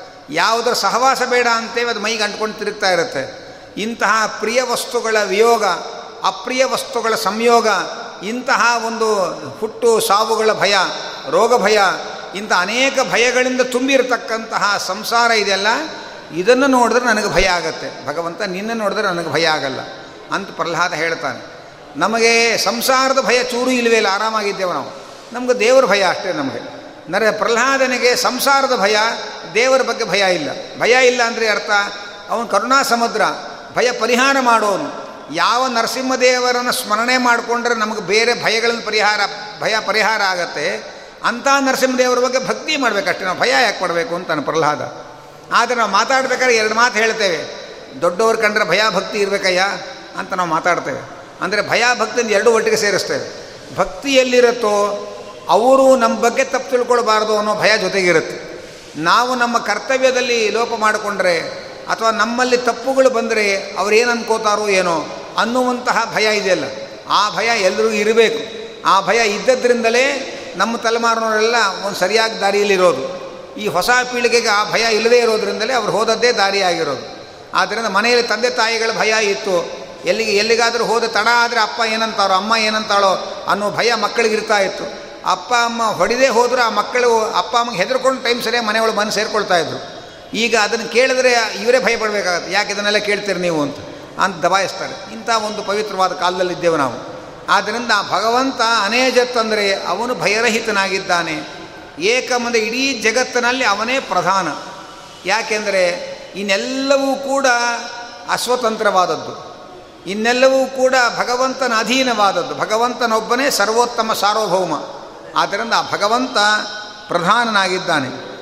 ಮನಸೋ ಜವೀಯ. ಅವನು ಮನಸ್ಸಿಗಿಂತ ವೇಗಶಾಲಿ. ಮನಸ್ಸು ಬಹಳ ವೇಗಶಾಲಿ ಜಗತ್ತಿನಲ್ಲಿ ನಾವು ಏನೇ ಬುಲೆಟ್ ಟ್ರೈನ್ ಬರುತ್ತೆ, ಫಾಸ್ಟೆಸ್ಟ್ ಅಂತೆಲ್ಲ ಹೇಳ್ಬೋದು ಅವರ. ಆದರೆ ಮನಸ್ಸಿನಷ್ಟು ವೇಗ ಇರೋ ಯಾವ ವಾಹನವನ್ನು ಯಾರೂ ತಯಾರು ಮಾಡೋಕ್ಕೆ ಸಾಧ್ಯ ಇಲ್ಲ. ಒಂದು ಕ್ಷಣದಲ್ಲಿ ಇಲ್ಲೇ ಪುರಾಣ ಹೇಳ್ತಾ ಇರ್ಬೇಕು ಕೇಳ್ತಾ ಇರಬೇಕಾದ್ರೆ ಕೂತ್ಕೊಂಡು ಇದ್ದಕ್ಕಿದ್ದಂತೆ ಅಮೇರಿಕದಲ್ಲಿ ನಮ್ಮ ಮಗನ ಮನೆಗೆ ಹೊಡೋಗಿರ್ತೇವೆ ನಾವು. ಅದೇ ಅಮೇರಿಕಕ್ಕೆ ಹೋಗ್ಬೇಕಾದ್ರೆ ವೀಸಾ ಇಲ್ಲ, ಅದಿಲ್ಲ, ಪಾಸ್ಪೋರ್ಟ್ ಇಲ್ಲ ಇಟ್ಟು ಗಲಾಟೆಯೋ ಗಲಾಟೆ. ಅದರ ಮನಸ್ಸು ವೀಸಾ ಇಲ್ಲ, ಪಾಸ್ಪೋರ್ಟು ಇಲ್ಲ. ಕೂತು ಎರಡು ಕ್ಷಣಕ್ಕೆ ಅಲ್ಲಿ ಹೋಗಿ ಮನೆ ಒಳಗೆ, ಮನೆಯಲ್ಲೇ ಸುತ್ತಾ ಇರುತ್ತೆ ಮನಸ್ಸು. ಅಷ್ಟು ಮನ, ಮನಸ್ಸಿನ ವೇಗ. ಭಗವಂತನ ವೇಗ ಎಷ್ಟು ಅಂದರೆ ಭಗವಂತ ಮನಸ್ಸಿಗಿಂತಲೂ ವೇಗ. ಮನಸ್ಸೋ ಜವೀಯ. ಮನಸ್ಸಿಗಿಂತಲೂ ಸ್ಪೀಡ್ ಅವನು. ಯಾಕೆಂದರೆ ಅವನು ಓಡಬೇಕಾಗಿಲ್ಲ ಇಲ್ಲಿಂದ. ಅವನು ಎಲ್ಲ ಕಡೆ ಇರೋನವನು. ಆದ್ದರಿಂದ ಯಾ ಭಗವಂತ ಮನಸ್ಸಿಗಿಂತಲೂ ವೇಗವಾಗಿ ಚಲಿಸ್ತಕ್ಕಂಥವನು. ನಮಗೇನಂದರೆ ನಮಗೆ ವೇಗ ಇಲ್ಲ. ಬರೀ ಉದ್ವೇಗ ಅಷ್ಟೇ ಇರೋದು ನಮಗೆ. ಭಗವಂತ ವೇಗ, ಭಗವಂತನಿಗೆ ವೇಗ ಇದೆ. ನಮಗೆ ತುಂಬ ಉದ್ವೇಗ ಇದೆ. ಈ ಉದ್ವೇಗ ಇದ್ದರೆ ಆರೋಗ್ಯ ಕೆಡತ್ತೆ, ವೇಗ ಇದ್ದರೆ ಶಿಸ್ತು ಬರುತ್ತೆ. ಆ ಭಗವಂತ ಎಲ್ಲರಿಗಿಂತಲೂ ಅಂದರೆ ಎಲ್ಲರಿಗಿಂತಲೂ ಅಲ್ಲ, ಮನಸ್ಸಿಗಿಂತಲೂ ವೇಗ ಉಳ್ಳವನು ಪರಮಾತ್ಮ. ಆ ಪರಮಾತ್ಮ ನೈನದ್ದೇವ ಆಪ್ನುವನ್ ಪೂರ್ವಮರ್ಷತ್. ಆ ಭಗವಂತನನ್ನು ಯಾರೂ ಕೂಡ ಪೂರ್ಣವಾಗಿ ಇದುವರೆಗೂ ತಿಳ್ಕೊಂಡಿಲ್ಲ. ಭಗವಂತನನ್ನು ಪರಿಪೂರ್ಣವಾಗಿ ಯಾರೂ ತಿಳ್ಕೊಂಡಿಲ್ಲ. ಹಾಗಾದರೆ ಒಳ್ಳೆಯದಾಯಿತು ಏನು ಒಳ್ಳೆಯದಾಯಿತು ನಾವು ಇದುವರೆಗೂ ದೇವರನ್ನು ತಿಳ್ಕೊಂಡಿಲ್ಲ. ನೀವು ಹೇಳಿದ್ರೆ ತಿಳ್ಕೊಳಕ್ಕೆ ಸಾ, ಸಾಧ್ಯವಿಲ್ಲ ದೇವ್ರನ್ನ ಅಂತ. ಮತ್ತು ನಾವು ಬಿಟ್ಟಿದ್ದೇವಲ್ಲ, ಆರಾಮಾಯ್ತಲ್ಲ? ಮತ್ತು ನಮ್ಮ ದೇವರು ತಿಳ್ಕೊಳ್ರಿ ದೇವ್ರನ್ನ ತಿಳ್ಕೊಳ್ರಿಂದ ಯಾಕೆ ಪುರಾಣ ಯಾಕೆ, ಪ್ರವಚನ ಯಾಕೆ, ಇಷ್ಟು ಟೈಮ್ ವೇಸ್ಟ್ ಯಾಕೆ? ದೇವ್ರನ್ನ ತಿಳ್ಕೊಳ್ಳೋಕ್ಕಾಗಲ್ಲ ಅಂತ ಉಪನಿಷತ್ತು ಹೇಳಿದ ಮೇಲೆ ಆರಾಮಾಗಿ ಇದ್ಬಿಡೋಣ. ತಿಳ್ಕೊಳ್ಳೋಕೆ ಆಗದೇ ಇರೋದನ್ನು ತಿಳ್ಕೋಬೇಕು ಅಂತ ಯಾಕೆ ಓದಾಡ್ಬೇಕು ನಾವು? ಹಾಗೆ ನಮ್ಮ ಮನಸ್ಸಿಗೆ ಪ್ರಶ್ನೆ ಬರುತ್ತೆ. ಅದಕ್ಕೆ ಹೇಳ್ತಾರೆ, ಭಗವಂತ ತನ್ನನ್ನು ಪೂರ್ಣವಾಗಿ ತಿಳ್ಕೊಂಡವರಿಗೆ ಮಾತ್ರ ಮೋಕ್ಷ ಅಂತ ಎಲ್ಲೂ ಹೇಳಿಲ್ಲ. ಮತ್ತೇನು ಹೇಳ್ದ? ನಿಮ್ಮ ನಿಮ್ಮ ಯೋಗ್ಯತೆ ಇದ್ದಷ್ಟು ತಿಳ್ಕೊಂಡ್ರಿ, ನಿಮಗೆ ನಿಮಗೆ ಮೋಕ್ಷ ಸಿಗತ್ತೆ ಅಂತ ಭಗವಂತ. ನಾವು ಸಮುದ್ರದಲ್ಲಿ ಹೋ, ಹೋದವರು ಗಂಗೆಗೆ ಹೋಗ್ತೇವೆ ಬದ್ರಿ ಯಾತ್ರೆಗೆ ಹೋಗ್ತೇವೆ, ಕಾಶಿಗೆ ಹೋಗ್ತೇವೆ, ಗಂಗೆ ತೊಗೊಂಬರ್ತೇವೆ ಕೆಲವರು ತಮ್ಗೆಲ್ ತರ್ತಾರೆ, ಕೆಲವರು ಗಿಂಡಿಯಲ್ಲಿ ತರ್ತಾರೆ. ಅಂತೂ ನಮ್ಮ ನಮ್ಮ ಪಾತ್ರೆ ಎಷ್ಟು, ಆ ಪಾತ್ರೆ ತುಂಬ ಗಂಗೆ ತುಂಬ್ಕೊಂಬರ್ತೇವೆ ನಾವು ತಂದ ಗಿಂಡಿಯೂ ತುಂಬಿದೆ, ಇನ್ನೊಬ್ಬರ ಬಿಂದಿಗೆಯೂ ತುಂಬಿದೆ, ನಮ್ಮ ತಂಬಿಗೆಯೂ ತುಂಬಿದೆ, ಎಲ್ಲವೂ ತುಂಬಿದೆ. ಎಷ್ಟೆಷ್ಟು ಅದರ ಯೋಗ್ಯತೆ ಇದ್ದಷ್ಟು ತುಂಬಿದೆ ಅಷ್ಟೇ. ಹಾಗೆ ನಮ್ಮ ನಮ್ಮ ಯೋಗ್ಯತೆ ಎಷ್ಟಿದೆಯೋ ಅಷ್ಟೆಷ್ಟನ್ನು ನಾವು ಭಗವಂತನ ತಿಳ್ಕೊಂಡ್ರೆ ಸಾಕು. ಭಗವಂತನ ಅನುಗ್ರಹ ನಮಗಾಗತ್ತೆ. ಆದ್ದರಿಂದ ಪೂರ್ತಿ ತಿಳ್ಕೊಂಡವ್ರಿಗೆ ಮಾತ್ರ ಮೋಕ್ಷ ಅಂದ್ರೆ ಅವನಿಗೊಬ್ಬನಿಗೆ ಮೋಕ್ಷ ಆಗಬೇಕಾಗಿತ್ತು. ಇನ್ಯಾರಿಗೂ ಸಾಧ್ಯವೇ ಇಲ್ಲ. ಯಾಕೆಂದರೆ ಅವನ ಬಗ್ಗೆ ಅವನೊಬ್ಬನೇ ಪೂರ್ತಿ ತಿಳ್ಕೊಂಡಿರೋದು. ಇನ್ಯಾರು ತಿಳ್ಕೊಂಡೇ ಇಲ್ಲ. ರಮಾ ಬ್ರಹ್ಮಾದಿ ದೇವತೆಗಳು ಕೂಡ ಭಗವಂತನನ್ನು ಪೂರ್ತಿಯಾಗಿ ತಿಳ್ಕೊಂಡಿಲ್ಲ. ಆದ್ದರಿಂದ ನಯನದ್ದೇವಾಹ ಆಪ್ನವನ್ನು ಭಗವಂತನನ್ನು ಯಾವ ದೇವತೆಗಳು ಕೂಡ ಪರಿಪೂರ್ಣವಾಗಿ ತಿಳ್ಕೊಂಡಿಲ್ಲ. ಯಾರಿಗೂ ಪೂರ್ಣವಾಗಿ ತಿಳ್ಕೊಳ್ಳಿಕ್ಕಾಗದೇ ಇರೋನು ಭಗವಂತ. ಎಲ್ಲರ ಬುದ್ಧಿಗೂ ಒಂದು ಲಿಮಿಟೇಷನ್ ಇದೆ. ದೇವತೆಗಳ ಬುದ್ಧಿಗೂ ಒಂದು ಲಿಮಿಟೇಷನ್ ಇದೆ. ಆ ಭಗವಂತ ಅವರ ಬುದ್ಧಿಯ ಲಿಮಿಟೇಷನ್ನು ಮೀರಿಯಾನ ಪರಮಾತ್ಮ. ಅವನು ಅನ್ಲಿಮಿಟ್ ಅವನು. ಅಂಥ ಅಪರಿಮೇಯನಾದ ಭಗವಂತನನ್ನು ಪರಿಮಿತವಾದ ಬುದ್ಧಿಯಿಂದ ತಿಳ್ಕೊಳ್ಳೋಕೆ ಸಾಧ್ಯ ಇಲ್ಲ. ಹಾಗೆ ಅಂತ ಹೇಳ್ತಾ ಇದ್ದಾರೆ. ಆದರೆ ಅವನು ಮಾತ್ರ ಪೂರ್ವಂ ಅರ್ಷತ್. ಆ ಭಗವಂತ ಎಲ್ಲ ಜಗತ್ತನ್ನು ಪ್ರತಿ ಕ್ಷಣದಲ್ಲಿ ಸ್ವಾಭಾವಿಕವಾಗಿ ಪೂರ್ಣವಾಗಿ ತಿಳ್ಕೊಂಡಿದ್ದಾನೆ. ಅವನು ನಮ್ಮನ್ನೆಲ್ಲ ಪೂರ್ಣವಾಗಿ ತಿಳ್ಕೊಂಡಿದ್ದಾನೆ. ಆದರೆ ನಾವು ಅವನನ್ನು ಪೂರ್ಣವಾಗಿ ತಿಳ್ಕೊಳ್ಳಿಕ್ಕೆ ಸಾಧ್ಯವಾಗಿಲ್ಲ. ತದ್ಧಾವತಃ ಅನ್ಯಾನ್ ಅತ್ಯೇತಿ ತಿಷ್ಠತ್. ಮತ್ತೊಂದು ಹೇಳ್ತಾ ಇದ್ದಾರೆ, ಭಗವಂತ ಸಾಮಾನ್ಯವಾಗಿ ರನ್ನಿಂಗ್ ರೇಸ್ ಮಾಡ್ತಾರೆ ನೋಡಿ, ಒಂದು ಗೆರೆ ಹಾಕಿರ್ತಾರೆ. ಅಲ್ಲಿಂದ ಎಲ್ಲರೂ ಕೂಡ ಓಡಿ ಹೋಗಿ ಯಾರು ಮೊದಲು ಗುರಿ ಮುಡ್ತಾರೆ ಅಂತ ಒಂದು ಓಟದ ಸ್ಪರ್ಧೆ ಇರುತ್ತೆ. ಉಪನಿಷತ್ತು ಹೇಳುತ್ತೆ, ಭಗವಂತ ಅವನು ನಿಂತಲ್ಲೇ ನಿಂತು ಎಲ್ಲ ಓಡುವವರಿಗಿಂತ ಮುಂಚೆ ಆಚೆ ಇರ್ತಾನವನು. ಅಂತಹ ಮಹಾ ಸ್ಪರ್ಧಾಳು ಭಗವಂತ. ಅಂದರೆ ನಾವೆಲ್ಲ ಗೆರೆಯಿಂದ ಓಡಿ ಆ ಗುರಿಯನ್ನು ತಲುಪಬೇಕು. ನಾವು ಇಲ್ಲಿಂದ ಓಡಿ ಆ ತುದಿಯನ್ನು ಮುಟ್ಟಿದರೆ ಅವನು ಭಗವಂತ ಇಲ್ಲೇ ಇರ್ತಾನೆ. ನಮಗೆಲ್ಲರಿಗಿಂತ ಮುಂಚೆ ಆ ತುದಿಯಲ್ಲಿರ್ತಾನೆ. ಯಾಕೆಂದರೆ ಅವನು ಅಲ್ಲೂ ಇದ್ದಾನೆ, ಇಲ್ಲೂ ಇದ್ದಾನೆ. ನಾವು ಅಲ್ಲಿಗೆ ಹೋಗಬೇಕಾದ್ರೆ ಇಲ್ಲಿಂದ ಓಡ್ಕೊಂಡು ಹೋದ್ರೇ ಅಲ್ಲಿಗೆ ಹೋಗೋದು. ಭಗವಂತ ಸರ್ವಗತ. ಅವನು ಅಚಿಂತ್ಯ ಮಹಿಮ. ಆದ್ದರಿಂದ ನಿಂತಲ್ಲೇ ನಿಂತು ಓಡುವವರ ಎಲ್ಲ ಓಡುವವರಿಗಿಂತಲೂ ಆಚೆ ಅವರಿಗಿಂತ ಮೊದಲು ಆ ತುದಿಯಲ್ಲಿ ನಿಂತಿರ್ತಾನೆ ಪರಮಾತ್ಮ. ಆದ್ದರಿಂದ ಭಗವಂತ ಎಲ್ಲ ಕಡೆ ತುಂಬಿರೋದರಿಂದ ಅವನು ಎಲ್ಲರೂ ಕೂಡ ಒಂದೊಂದು ಜಾಗದಿಂದ ಮತ್ತೊಂದು ಕಡೆಗೆ ಹೋದರೆ ಅವನು ನಿಂತಲ್ಲೇ ನಿಂತುಕೊಂಡು ಎಲ್ಲರಿಗಿಂತ ಆಚೆ, ಎಲ್ಲರಿಗಿಂತ ಮೊದಲು ನಿಂತಿರ್ತಾನೆ. ಅಂಥ ಭಗವಂತ ಅವನು. ತಸ್ಮಿನ್ನಪೋ ಮಾತರಿಶ್ವ ದಧಾತಿ. ಎಲ್ಲ ಜೀವರಾಶಿಗಳ ಒಳಗೆ ನಿಂತು ನಮ್ಮಿಂದ ಸತ್ಕರ್ಮಗಳನ್ನು ಎಲ್ಲವನ್ನು ಆಚರಣೆ ಮಾಡಿಸಿ ಪ್ರಾಣದೇವರು ಅದನ್ನೆಲ್ಲ ಆ ಭಗವಂತನಲ್ಲಿ ಅರ್ಪಣೆ ಮಾಡ್ತಾರೆ. ನೀವು ಸಂಧ್ಯಾ ವಂದನೆ ಮಾಡಿದರೆ, ನೀವು ದೇವರ ಪೂಜೆ ಮಾಡಿದರೆ ಅದನ್ನು ನೀವು ಕೃಷ್ಣಾರ್ಪಣೆ ಬಿಡಬೇಕು. ನಾನು ಕೃಷ್ಣಾರ್ಪಣೆ ಬಿಡೋಕ್ಕಾಗಲ್ಲ. ಯಾಕೆಂದರೆ ಅದು ಕರ್ಮ ನಿಮ್ಮದು ನೀವು ಮಾಡಿದ ಅನುಷ್ಠಾನದ ಕೃಷ್ಣಾರ್ಪಣ ನೀವು ಬಿಡಬೇಕು, ನಾನು ಬಿಡೋಕ್ಕಾಗಲ್ಲ. ಆದರೆ ಪ್ರಾಣದೇವರು, ನಾವು ಮಾಡುವ ಸಂಧ್ಯಾವಂದನೆ, ದೇವರ ಪೂಜೆ, ಪ್ರವಚನ, ಶ್ರವಣ, ಎಲ್ಲ ಸತ್ಕರ್ಮಗಳನ್ನು ಪ್ರಾಣದೇವರು ಭಗವಂತನಿಗೆ ಅರ್ಪಿಸ್ತಾರಂತೆ. ಅದೇ ಗ್ರಿ ನಮ್ಮ ಸಂಧ್ಯಾವನ್ನು ಅವರೇ ಗ್ರಿ ಅರ್ಪಿಸ್ತಾರೆ ಅಂದರೆ ನಿಮ್ಮ ಸಂಧ್ಯಾ ಒಳಗೆ ನಿಂತು ಮಾಡಿಸಿದ್ದೇ ಅವರು, ನೀವೇನು ಮಾಡ್ತೀರಿ ಕೂತ್ಕೊಂಡು. ಪ್ರಾಣದೇವರು ಒಳಗಿದ್ರೆ ತಾನೇ ವ್ಯಾಪಾರ. ಇಲ್ಲದೆ ಹೋದರೆ ಪಕ್ಕದ ಮನೆಯವರು ಮುಂದೆ ಮುಂದುವರಿಸ್ತಾರೆ. ನಮ್ಮದೇನು ವ್ಯಾಪಾರ. ಆದ್ದರಿಂದ ಜಗತ್ತಿನ ಪ್ರತಿಯೊಂದು ಕರ್ಮಗಳು ಕೂಡ ಪ್ರಾಣದೇವರ ಮಹಾಪ್ರೇರಣೆಯಿಂದ ಆಗ್ತಾ ಇರೋದು. ಬರೀ ಸತ್ಕರ್ಮಾಚರಣೆ ಅಂತ ಅಷ್ಟೇ ಅಲ್ಲ, ಅಸುರರು ಏನೇನು ಪಾಪಕರ್ಮ ಮಾಡ್ತಾರೆ ಅದಕ್ಕೂ ಒಳಗೆ ನಿಂತು ಪ್ರೇರಣೆ ಕೊಡೋನು ಭಗವಂತನೇ. ತ್ರಿವಿಧ ಜೀವರಾಶಿಗಳು ಅಂತ ಹೇಳ್ತಾರೆ ನೋಡಿ, ಸಾತ್ವಿಕ, ರಾಜಸ, ತಾಮಸರು ಅಂತ. ಎಲ್ಲ ವಿಧವಾದ ಜೀವರಾಶಿಗಳ ಒಳಗೂ ನಿಂತು ಅವರೊಳಗೆ ಅವರವರ ಯೋಗ್ಯತಾನುಸಾರವಾದ ಕರ್ಮವನ್ನು ಮಾಡಲಿಕ್ಕೆ ಬೇಕಾದ ಪ್ರೇರಣೆಯನ್ನು ಭಗವಂತನಿಂದ ಪ್ರೇರಿತರಾಗಿ ಎಲ್ಲರ ಒಳಗೆ ನಿಂತು ಪ್ರೇರಣೆ ಮಾಡುವವರೇ ಪ್ರಾಣದೇವರು. ಆದ್ದರಿಂದ ಎಲ್ಲ ಕರ್ಮಗಳನ್ನು ಭಗವಂತನಲ್ಲಿ ಅರ್ಪಣೆ ಮಾಡುವವರು ಪ್ರಾಣದೇವರು. ಅದಕ್ಕೆ ಭಾರತೀಯ ರಮಣ ಮುಖ್ಯ ಪ್ರಾಣ ಅಂತರ್ಗತ ಲಕ್ಷ್ಮೀನಾರಾಯಣ ಪ್ರಿಯತಾಂ ಅಂತ ಅನ್ನೋದು ಯಾಕೆಂದರೆ ಆ ಭಾರತೀಯ ರಮಣರಾದ ಪ್ರಾಣದೇವರೇ ನಮ್ಮೊಳಗೆ ನಿಂತು ಮಾಡಿಸಿದ್ದಾದ್ದರಿಂದ ಅವರು ನಮ್ಮೆಲ್ಲರ ಕರ್ಮಗಳನ್ನು ಭಗವಂತನಿಗೆ ಅರ್ಪಣೆ ಮಾಡ್ತಾರೆ. ಅಂದರೆ ಅವರು ನಮ್ಮಿಂದ ಮಾಡಿಸಿದ್ದನ್ನು ಅರ್ಪಣೆ ಮಾಡ್ತಾರೆ.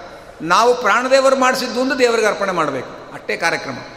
ಅವರು ಭಗವಂತನ ಆದೇಶದಿಂದ ಎಲ್ಲರೊಳಗೆ ನಿಂತು ಎಲ್ಲ ಬಗೆಯಾದ ಕರ್ಮಗಳನ್ನು ಮಾಡಿಸಿ ಭಗವಂತ ನಿನ್ನ ಪ್ರೇರಣೆ, ನಿನ್ನ ಆಜ್ಞೆಯಿಂದ ಎಲ್ಲ ಜೀವರೊಳಗೆ ನಿಂತು ಏನೇನು ಕರ್ಮವನ್ನು ಮಾಡಿದ್ದೇನೆ, ಮಾಡಿಸಿದ್ದೇನೆ, ಅದೆಲ್ಲ ನಿನಗೆ ಅರ್ಪಿತವಾಗಲಿ ಅಂತ ಪ್ರಾಣದೇವರು ಭಗವಂತನಿಗೆ ಅರ್ಪಿಸ್ತಾರೆ.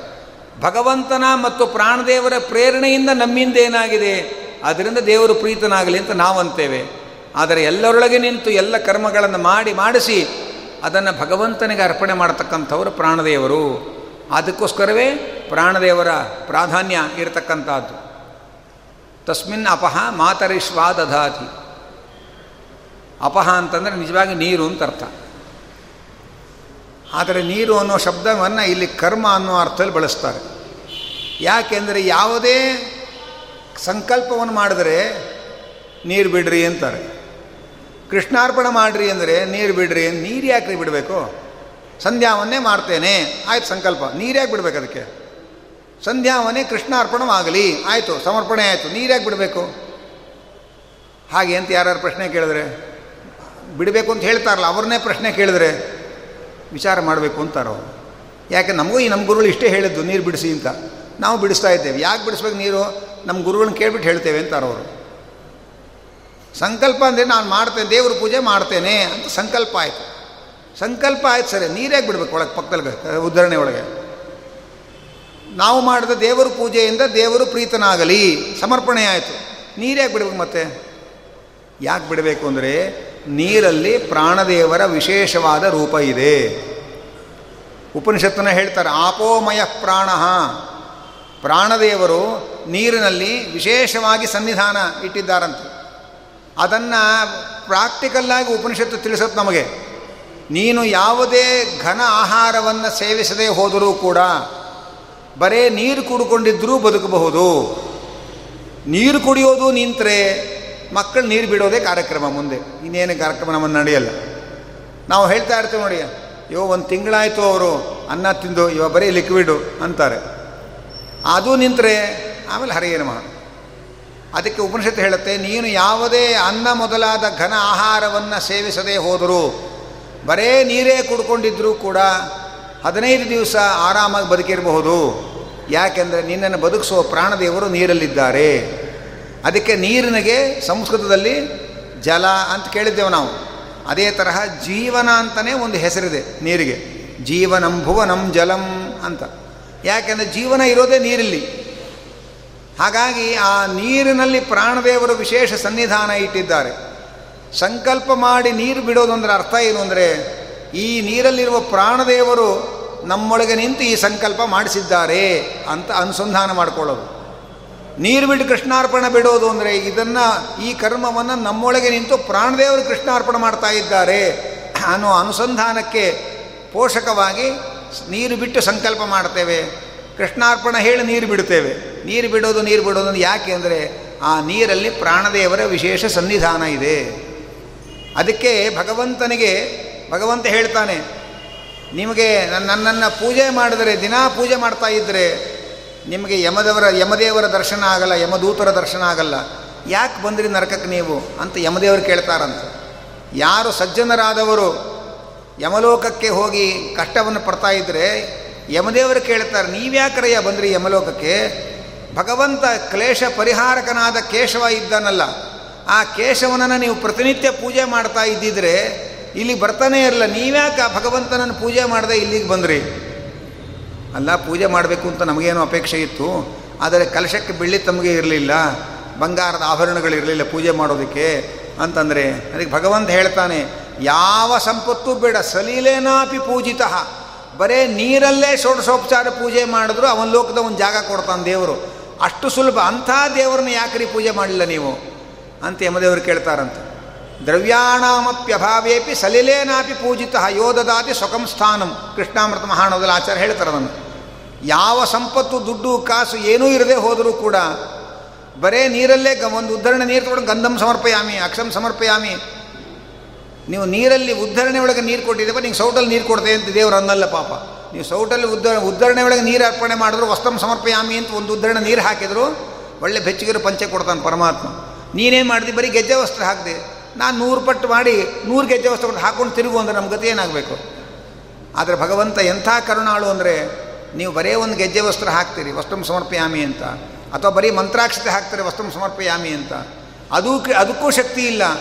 ಬೇಡಯ್ಯ, ಒಂದು ಉದ್ಧರಣೆ ನೀರು ತೊಗೊಂಡು ವಸ್ತು ಸಮರ್ಪಿ ಅಮಿತ್ ದೇವರ ತೋರಿಸಿ, ಅರ್ಗೆ ಪಾತ್ರೆಗೆ ಹಾಕಿ ಸಾಕು. ಅಷ್ಟು ಪೂಜೆ ಮಾಡಿದ್ರೂ ಒಲಿದು ನನ್ನ ಲೋಕದಲ್ಲಿ ನಿನಗೊಂದು ಜಾಗ ಕೊಡ್ತೇನೆ. ಸರ್ವೋತ್ತಮನಾದ ದೇವರಿಗೆ ದುರಹಂಕಾರ ಇಲ್ಲ. ನಮ್ಮದು ಏನೂ ಇಲ್ಲ, ಉಸಿರು ಕೂಡ ನಮ್ಮ ಸ್ವಂತ ಅಲ್ಲ. ನಮಗಿಟ್ಟು ದುರಹಂಕಾರ. ಅವನು ಯಮದೇವರು ಇದನ್ನು ಕೇಳ್ತಾರೆ ನಿಂಗೆ ಪೂಜೆ ಮಾಡೋಕ್ಕೂ ಆಗಲಿವೇನಪ್ಪ ಕಡೆ ಪಕ್ಷ? ನಿಂತಲ್ಲಿ ಕೂತಲ್ಲಿ ನಾನು ಸ್ಮರಣೆ ಮಾಡ್ಕೊಂಡಿದ್ರು ಸಾಕಾಗಿತ್ತು. ದೇವರನ್ನ ಸ್ಮರಣೆ ಮಾಡಿಕೊಂಡ್ರು ಅವನೊಂದು ಜಾಗ ಕೊಡ್ತಾ ಇದ್ದ ಅವನ ಲೋಕದಲ್ಲಿ. ಸ್ಮರಣೆ ಕೂಡ ಮಾಡ್ಕೊಳ್ಳಿಲ್ಲ ನೀವು. ಸ್ಮರಣಾನ್ ಮುಕ್ತಿದೋ ನೃಣಾಮ್ ಸ್ಮರಣೆ ಮಾಡಿದ್ರೂ ಕೂಡ ಮೋಕ್ಷವನ್ನು ಕರುಣಿಸ್ತಾನೆ ದೇವರು. ಆದ್ದರಿಂದ ಆ ಸ್ಮರಣೆಯನ್ನೂ ಮಾಡದೆ ಯಾಕೆ ಬಂದ್ರಿ ಇಲ್ಲಿಗೆ ನೀವು? ಅಂತ ಯಮದೇವರು ಕೇಳ್ತಾರಂತೆ. ಇದು ಭಗವಂತ ಮಹಾ ಕರುಣಾಳುಗಳು ಹಳೆ ಕಾಲದಲ್ಲಿ ಈ ಹಳ್ಳಿಗಳಲ್ಲಿ ಕೆಲ ಕೆಲವು ಮೇಷ್ಟ್ರುಗಳು ಕರುಣಾಳುಗಳಿದ್ದರು ಪಾಪ ಅವರು. ಅವರು ಉತ್ತರ ಹುಡುಗರುಗಳಿಗೆಲ್ಲ ಉತ್ತರವನ್ನು ಹೇಳಿ ಬರೆಸಿ, ಅಥವಾ ಈ ಪ್ರಶ್ನೆ ಬರುತ್ತಪ್ಪ ಅಂತೆಲ್ಲ ಹೇಳಿ ಪಾಸ್ ಮಾಡಿ ಕಳಿಸೋ. ಏ ಪಾಪ ಈ ಹುಡುಗರು ಏನು ಓದ್ತಾರೆ? ಅವ್ರಿಗೆ ಏನು ತಲೆಗೆ ಹತ್ತದ ಪಾಪ? ಅಂಥೇಳಿ ಅವರೇ ಕ್ವಶನ್ ಆನ್ಸರ್ ಎಲ್ಲ ಹೇಳಿ ಕಳಿಸ್, ಕಳಿಸ್ಬಿಡ್ತಾಯಿದ್ರು. ಹಾಗೆ ಭಗವಂತ ಮಹಾಕರುಣಾಳು. ಯಾಕೆಂದರೆ ಈ ವಿದ್ಯಾರ್ಥಿಗಳು ಕ್ವಶನ್ ಪೇಪರ್ ಔಟ್ ಆಗದೆ ಹೋದರೆ ಪಾಸ್ ಆಗಲ್ಲ ಅಂತ ಭಗವಂತನಿಗೆ ಕನ್ಫರ್ಮ್ ಅವನಿಗೆ. ಯಾಕೆಂದರೆ ಮೂರು ಗ್ರೇಡ್ ಇರ್ತಾರೆ ವಿದ್ಯಾರ್ಥಿಗಳಲ್ಲಿ. ಕೆಲವರು ಕ್ವಶನ್ ಪೇಪರ್ ಔಟ್ ಆಗಬೇಕಾಗಿಲ್ಲ. ಅವ್ರು ಯಾವತ್ತೂ ಓದ್ಕೊಂಡು ಸಿದ್ಧರಾಗಿರ್ತಾರೆ. ಎ ಗ್ರೇಡ್ ಸ್ಟೂಡೆಂಟ್ಸ್ ಅವರು. ನಾವಂತೂ ಅವರಲ್ಲ. ಇನ್ನೊಂದು ಗ್ರೇಡ್ ಇದ್ದಾರೆ ಅವರು ಕ್ವಶನ್ ಪೇಪರ್ ಔಟ್ ಆದರೂ ಪಾಸ್ ಆಗಲ್ಲ ಅವರು. ಯಾಕೆಂದರೆ ಈ ಸಬ್ಜೆಕ್ಟ್ ಎಲ್ಲಿದೆ ಅಂತಲೇ ಗೊತ್ತಿಲ್ಲ ಅವರಿಗೆ. ಇಡ್ದಪ್ಪ ದಪ್ಪ ಪುಸ್ತಕ ಕೊಟ್ಟರು ಕೂಡ ಸಬ್ಜೆಕ್ಟ್ ಹುಡುಕಕ್ಕೆ ಮೂರು ಗಂಟೆ ತೊಗೋತಾರೋ ಆದ್ದರಿಂದ ಅವರಿಗೂ ಪ್ರಯೋಜನ ಪ್ರಯೋಜನ ನಾವು ಅದು ಆಗ ಆಗಬಾರ್ದು. ಅದರ ಕಡೆ ಪಕ್ಷ ಕ್ವಶನ್ ಪೇಪರ್ ಔಟ್ ಆದಮೇಲೆ ಆದರೂ ಆನ್ಸರ್ ಪ್ರಿಪೇರ್ ಮಾಡ್ಕೊಂಡು ಹೋಗ್ಬೇಕು ನಾವು. ಭಗವಂತ ನಾಳೆ ಸತ್ರ ಯಮರಿಯವರು ಏನು ಕೇಳ್ತಾರೆ ಅಂತ ಕ್ವಶನ್ ಪೇಪರ್ ಅಧಿಕೃತವಾಗಿ ಔಟ್ ಮಾಡ್ಯಾನ ಪರಮಾತ್ಮ. ಇನ್ನಾದರೂ ಆನ್ಸರ್ ಪ್ರಿಪೇರ್ ಮಾಡ್ಕೊಳ್ರಯ್ಯ? ಯಮದೇವ್ರು ಇದನ್ನೆಲ್ಲ ಕೇಳ್ತಾರೆ ನಾಳೆ ಹೋದ್ರೆ ನೀವು. ಹಾಗೆ ಅಂತ. ಆದರೂ ನಾವು ಆನ್ಸರ್ ಪ್ರಿಪೇರ್ ಮಾಡ್ಕೊಳ್ಳದೆ ಹೋದರೆ ನಾವು ಥರ್ಡ್ ಗ್ರೇಡ್ ಸ್ಟೂಡೆಂಟ್ಸ್ ಆಗಿಬಿಡ್ತೇವೆ. ಆದ್ದರಿಂದ ಆ ವೇದವ್ಯಾಸರು ನಮ್ಮ ಮೇಲೆ ನಮ್ಮ ಹಣೆ ಬರಹ ಏನನ್ನು ಗೊತ್ತು ಅವರಿಗೆ. ನಮ್ಮ ಮೇಲೆ ಕರುಣೆ ತೋರಿಸಿ ಕೃಪಾಂಕ ಕೊಟ್ಟು ಪಾಸ್ ಮಾಡೋದು ನೋಡ್ತು ಮಾಡ್ತಾರಲ್ಲ. ಹಾಗೆ ನಮ್ಮೆಲ್ಲರ ಮೇಲೆ ಕರುಣೆ ತೋರಿಸಿ ಅಧಿಕೃತವಾಗಿ ಕ್ವಶನ್ ಪೇಪರ್ ಬಹಿರಂಗ ಮಾಡಿದ್ದಾರೆ. ನಾಳೆ ಇದೇ ಯಮದೇವ್ರ ಪ್ರಶ್ನೆ ಕೇಳೋದು. ರೆಡಿಯಾಗಿರಿ ಹಾಗೆ ಅಂತ. ಆವಾಗಲೂ ನಾವು ಉತ್ತರ ತಯಾರು ಮಾಡಿಕೊಳ್ಳದೆ ಹೋದರೆ ಬಹಳ ಕಷ್ಟ ಆಗ್ಬಿಡುತ್ತೆ. ಹಾಗೆ ಆ ಭಗವಂತ ಎಲ್ಲ ಆ ನೀರಿನಲ್ಲಿ ಪ್ರಾಣದೇವರು ವಿಶೇಷವಾಗಿ ಸನ್ನಿಹಿತರಾಗಿ ಇದ್ದಾರಾದ್ದರಿಂದಲೇ ನೀವು ಬರೇ ನೀರಿನಿಂದ ಪೂಜೆ ಮಾಡಿದ್ರೂ ಸಾಕಯ್ಯ ನಾನು ಮೆಚ್ಚುತ್ತೇನೆ ಅಂತ ಭಗವಂತ ಹೇಳ್ತಾನೆ. ನೀವು ಪಂಚಭಕ್ಷ ಪರಮಾನ್ನಗಳನ್ನು ನೈವೇದ್ಯಕ್ಕೆ ಇಡಬಹುದು, ಆದರೂ ನೀರು ಇಡೋದು ಬಿಡಬಾರದು. ಯಾಕೆ, ನೀರು ಭಗವಂತನಿಗೆ ಬಹಳ ಇಷ್ಟ. ಆದ್ದರಿಂದ ಒಂದು ಒಂದು ಒಂದು ಸಣ್ಣ ಬಟ್ಲಲ್ಲಿ ನೀರಿಟ್ಟು ನೈವೇದ್ಯ ಮಾಡಿ ಚೆಲ್ಬಿಡ್ತೇವೆ ನಾವು. ಹಾಗಲ್ಲ, ನೈವೇದ್ಯ ಮಾಡೋದು, ನೀರು ನೈವೇದ್ಯ ಮಾಡೋದು ಅಂದರೆ. ನಮಗೆ ಇಡೀ ದಿವಸ ಕುಡಿಯೋಕ್ಕೆ ಎಷ್ಟು ಬೇಕಾಗುತ್ತೋ ಅಷ್ಟು ನೀರನ್ನು ಒಂದು ತಮಗೆಯಲ್ಲೂ ಒಂದು ಬಿಂದಿಗೆಯಲ್ಲಿ ನೈವೇದ್ಯ ಮಾಡಬೇಕು. ಬೆಳಗ್ಗೆ ಸಾಯಂಕಾಲ ನಾವು ಆ ನೈವೇದ್ಯ ಮಾಡಿದ ನೀರು ಕುಡಿತಾ ಇರಬೇಕು. ಕಡೆ ಪಕ್ಷ ಕುಡಿಯೋ ನೀರಿಗಾರ ಅದನ್ನು ಬೆರೆಸ್ಕೊಂಡು ಕುಡಿತಾ ಇರಬೇಕು. ಹಾಗೆ ಭಗವಂತನಿಗೆ ನೈವೇದ್ಯ ಮಾಡೋ ನೀರು ಕುಡಿದ್ರೂ ಸಾಕು. ನಮಗೆ ಎಷ್ಟೋ ಪಾಪಗಳ ಪರಿಹಾರ ಆಗುತ್ತೆ. ಶಾಸ್ತ್ರದಲ್ಲಿ ಪಾಪಗಳನ್ನು ಪರಿಹಾರ ಮಾಡ್ಕೊಳ್ಳೋಕ್ಕೆ ಖರ್ಚಿಲ್ಲದೆ ಇರೋ ಮಾರ್ಗ ಹೇಳಿದ್ದಾರೆ. ಒಂದು ತಮಗೆ ನೀರಿದ್ರೆ ಅವತ್ತವತ್ತಿನ ಪಾಪ ಅವತ್ತವತ್ತೇ ಪರಿಹಾರ ಆಗುತ್ತೆ. ನೀವು ಟಿ ವಿ ಮುಂದೆ ಕೂತ್ಕೊಂಡು ಅದರ ಅಡ್ವರ್ಟೈಸ್ಮೆಂಟ್ ನೋಡ್ತಾ ಇದ್ದರೆ ಶಾಶ್ವತ ಪರಿಹಾರ ಅಂತ ಹೇಳ್ತಾ ಇರ್ತಾರೆ ಅವನು ಗಳಿಗೆಗೆ ಒಂದೊಂದು ಸರಿ. ಅಷ್ಟು ಜನ ಶಾಶ್ವತ ಪರಿಹಾರ ಮಾಡೋರಿದ್ರು ಇಷ್ಟು ಶಾಶ್ವತವಾಗಿ ಓದಾಡ್ತಾ ಇದ್ದೇವೆ ನಾವು. ಅವ್ರೇನು ನಿಮಗೆ ವಿದ್ಯೆ ಬೇಕಾ, ಮದುವೆ ಬೇಕಾ ವಿಚ್ಛೇದನವ ಏನು ಸಮಾಚಾರ, ಶಾಶ್ವತ ಪರಿಹಾರ ಇಪ್ಪತ್ನಾಲ್ಕು ಗಂಟೆ ಒಳಗೆ ಅಂತ ಹೇಳ್ತಾ ಕೂತಿರ್ತಾರೆ ಅವರು.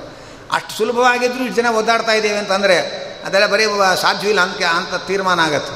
ಆದರೆ ಶಾಸ್ತ್ರ ಹೇಳುತ್ತೆ, ಒಂದು ತಮಗೆ ನೀರಿಟ್ಕೊಳ್ಳಯ್ಯ ಸಾಕು ನೀನು, ಉದ್ಧಾರ ಆಗ್ತದೆ. ಏನು ಒಂದು ತಮಗೆ ನೀರಿಟ್ಕೊಂಡು ಏನು ಮಾಡಬೇಕು? ಒಂದು ತಮಗೆ ನೀರಿದ್ದರೆ ಒಂದು ಲೋಟ ನೀರು ಬಗ್ಗಿಸ್ಕೊಂಡು ಸಂಧ್ಯಾವನೆ ಮಾಡು. ಮುಕ್ಕಾಲು ತಮಗೆ ನೀರು ಉಪಯೋಗಿಸ್ಕೊಂಡು ದೇವ್ರ ಪೂಜೆ ಮಾಡು, ಸಾಕು. ನಿಂಗೆ ದುಡ್ಡು ಬೇಡ, ಕಾಸು ಬೇಡ, ಖರ್ಚು ಬೇಡ, ಏನೂ ಬೇಡ. ದೇವರು ಅವತ್ತವತ್ತಿನ ಪಾಪವನ್ನು ಅವತ್ತವತ್ತು ಪರಿಹಾರ ಮಾಡಿ ಉದ್ಧಾರ ಮಾಡ್ತಾನೆ. ಇಷ್ಟು ಖರ್ಚಿಲ್ಲದೆ ಪುಣ್ಯ ಸಂಪಾದನೆ ಮಾಡೋಕ್ಕೆ ಅವಕಾಶ ಇದೆ. ನಾವು ತುಂಬ ಧಾರಾಳಿಗಳು. ಖರ್ಚು ಮಾಡಿ ಪಾಪ ಸಂಪಾದನೆ ಮಾಡ್ತೇವೆ. ನಮ್ಮಷ್ಟು ಧಾರಾಳತನ ದೇವರಿಗೂ ಇಲ್ಲ ಪಾಪ. ಅಷ್ಟು ಧಾರಾಳಿಗಳು ನಾವು. ಅದಕ್ಕೆ ಹೇಳ್ತಾರೆ, ಭಗವಂತ ಆ ಪ್ರಾಣದೇವರು ಎಲ್ಲರೊಳಗೆ ನಿಂತು ಕರ್ಮ ಸತ್ಕರ್ಮಾಚರಣೆಗಳನ್ನು ಎಲ್ಲ ಮಾಡಿಸಿ ಅದನ್ನು ಭಗವಂತನಿಗೆ ಅರ್ಪಣೆ ಮಾಡ್ತಾರವರು ಮತ್ತದ್ದು ಕೆಟ್ಟ ಕೆಲಸವನ್ನು ಮಾಡಿಸಿದ್ರು ಕೂಡ ಭಗವಂತ ನಿನ್ನ ಆಜ್ಞಾನುಸಾರವಾಗಿ ಇವನ ಕೈಲಿ ಈ ಕೆಲಸ ಇವತ್ತು ಮಾಡಿಸಿದ್ದೇನಪ್ಪ?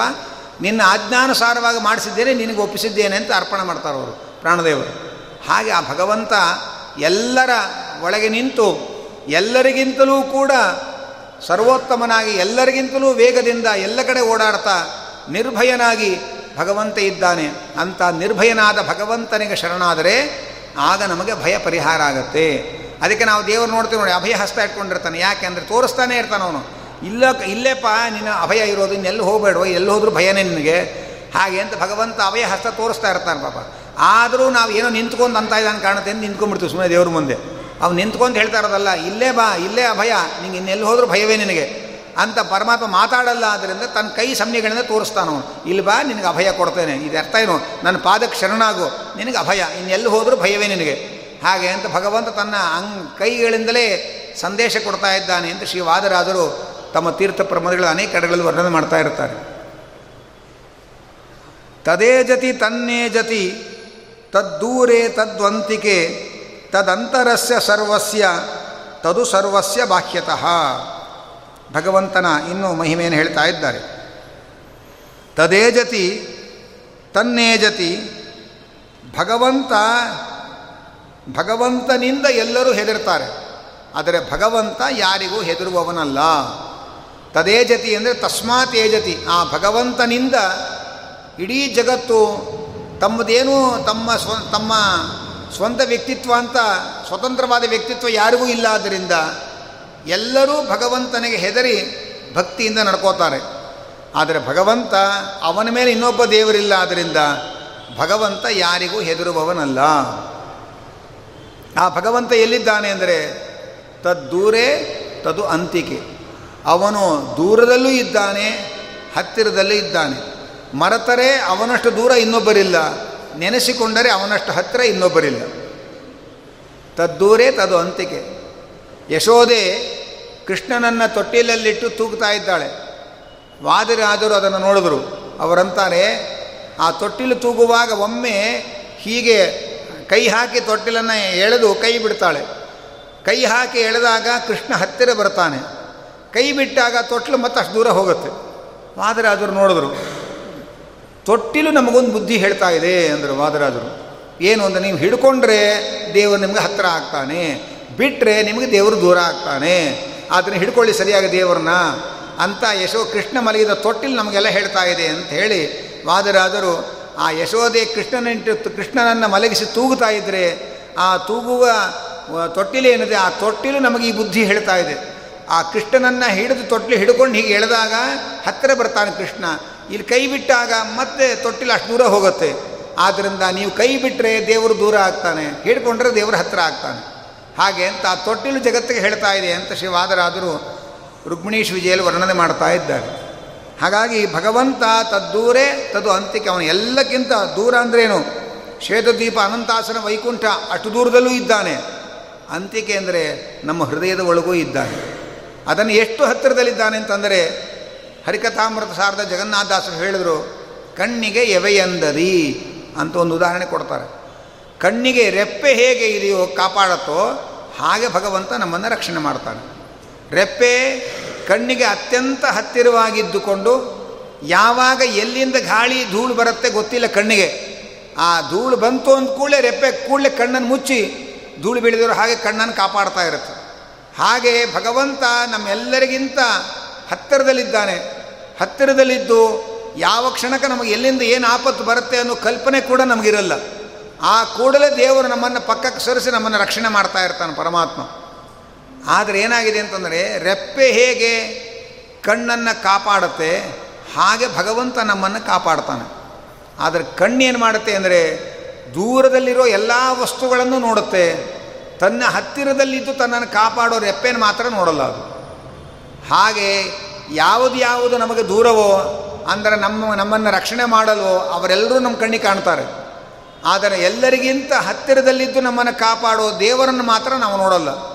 ಹಾಗೆ ಕಣ್ಣನ್ನು ರೆಪ್ಪೆ ಕಾಪಾಡುವಂತೆ ಭಗವಂತ ನಮ್ಮನ್ನು ಕಾಪಾಡಿದ್ರೆ ಕಣ್ಣು ರೆಪ್ಪೆಯನ್ನು ಬಿಟ್ಟು ಇಡೀ ಪ್ರಪಂಚವನ್ನೆಲ್ಲ ನೋಡೋ ಹಾಗೆ ಭಗವಂತನ ಬಿಟ್ಟು ಉಳಿದ ಕಡೆಯೆಲ್ಲ ನಮ್ಮ ಗಮನ ಹರಿಯತ್ತೆ. ಭಗವಂತನ ಕಡೆ ನಮ್ಮ ಗಮನವೇ ಹರಿತಾ ಇಲ್ಲ. ಕೈ ಮೈ ತೆಣ್ಣಿಗೊದಗುವ ತರದಿ ಅಂತಾರೆ. ಒಂದು ಕಡೆ ನವೆ ಆಯಿತು ಅಂದರೆ ಕೂಡಲೇ ಕೈ ಹೋಗಿ ತೋರಿಸುತ್ತಲ್ಲಿ. ನವೆ ಆಯಿತು, ನೀ ಅರ್ಜಿ ಹಾಕಬೇಕು ಅದು ಸ್ಯಾಂಕ್ಷನ್ ಆಗಿ ಬರಬೇಕು, ಆಮೇಲೆ ನಾನು ತೋರಿಸ್ತೇನೆ ಅಂತ ಕೈ ಕೂತ್ರ ಗತಿ ಏನಾಗಬೇಕು ಹೇಳ್ರಿ. ಆದರೆ ಎಲ್ಲಾದರೂ ನವೆ ಆದರೆ ಕೈ ತನ್ನಷ್ಟಕ್ಕೆ ಆ ಕ್ಷಣಕ್ಕಲ್ಲಿ ಹೋಗಿ ತುರಿಸ್ತಾ ಇರುತ್ತೆ. ಕೈ ತಿಣ್ಣಿಗೆ, ಮೈ ತಿಣ್ಣಿಗೊದಿಗು ಒದಗುವ ತರದಿ. ಕೈ ಹೇಗೆ ಮೈಯ ತುರಿಕೆಗೆ ಓಡ್ ಹೋಗಿ ಅದನ್ನು ತುರಿಸಿ ನಮಗೆ ಹಾಯಿ ಉಂಟು ಮಾಡುತ್ತೋ, ಹಾಗೆ ಭಗವಂತ ಒದಗುತ್ತಾನೆ. ಹೇಗೆ ಹಲ್ಲುಗಳೆಲ್ಲ ನಾವು ತಿನ್ನುವ ವಸ್ತುಗಳನ್ನೆಲ್ಲ ಜಗಿದು ಅದರ ರಸವನ್ನು ನಾಲಿಗೆಗೆ ತಂದು ಕೊಡುತ್ತೋ ಹಾಗೆ ಭಗವಂತ ನಮಗೆ ಒದಗಿ ಬರ್ತಾನೆ. ಹಾಗೆಂದು ಭಕ್ತರ ಅವಸರಕ್ಕೆ ಒದಗುವ ಪರಿವಾರ ಸಹಿತ ಅಂತ ಹೇಳ್ತಾರೆ ಭಗವಂತನ, ಭಗವಂತ ನಾವು ಯಾವ ಕ್ಷಣದಲ್ಲಿ ಎಷ್ಟೇ ದೂರದಲ್ಲಿರಲಿ ಆ ಭಗವಂತ ಓಡಿ ಬಂದು ನಮ್ಮನ್ನು ಕಾಪಾಡ್ತಾನೆ ಪರಮಾತ್ಮ. ಇತ್ತೀಚೆಗೆ ಉಡುಪಿಯಲ್ಲಿ ಹೋದಾಗ ಪುತ್ರೆ ಪುತ್ತಿಗೆ ಶ್ರೀಪಾದಂಗಳವರಿಗೆ ಒಂದು ಅಭಿನಂದನ ಸಮಾರಂಭ ಆಯಿತು. ಅವರು ಅಮೇರಿಕದಲ್ಲಿ ಕೃಷ್ಣ ಪ್ರತಿಷ್ಠೆ ಮಾಡಿದ್ದಾರೆ ಅಂತ ಹೇಳಿ ಉಡುಪಿಯ ನಾಗರಿಕರು ಅವ್ರಿಗೊಂದು ಸನ್ಮಾನ ಕಾರ್ಯಕ್ರಮ ಮಾಡಿದ್ರು. ಆಗ ಅವರು ಅಧ್ಯ ಅವರು ಪುತ್ತೇಶ್ವರ ಶ್ರೀಗಳವರು ಮಾತಾಡಬೇಕಾದ್ರೆ ಒಂದು ಅನುಭವ ಹೇಳಿದ್ರು ಅವರು. ಭಗವಂತ ಹೇಗೆ ಕಾಪಾಡ್ತಾನೆ ಅನ್ನೋದಕ್ಕೆ ಅವರು ಅನುಭವಿಸಿದ ಒಂದು ಎರಡು ಅಂಶ ವಿಷಯಗಳನ್ನು ಹೇಳಿದರು ಅವರು. ಒಂದು ಕಡೆ ಹದಿಮೂರು ಗಂಟೆ ಪ್ರಯಾಣ ಮಾಡಿ ವಿಮಾನದಲ್ಲಿ ಪ್ರಯಾಣ ಮಾಡಿ ಯಾವುದೋ ಒಂದು ಜಾಗಕ್ಕೆ ಹೋಗಬೇಕಾಗಿತ್ತಂತ. ಹೋಗಿದ್ದಾರೆ. ಆದರೆ ಏನಾಗಿದೆ? ಆಯಾಸ, ದೀರ್ಘವಾದ ಪ್ರಯಾಣದ ಆಯಾಸದಿಂದ ಶ್ರೀಗಳವರೆಗೆ ಸ್ವಲ್ಪ ನಿದ್ರೆ ಬಂದಿತ್ತಂತೆ.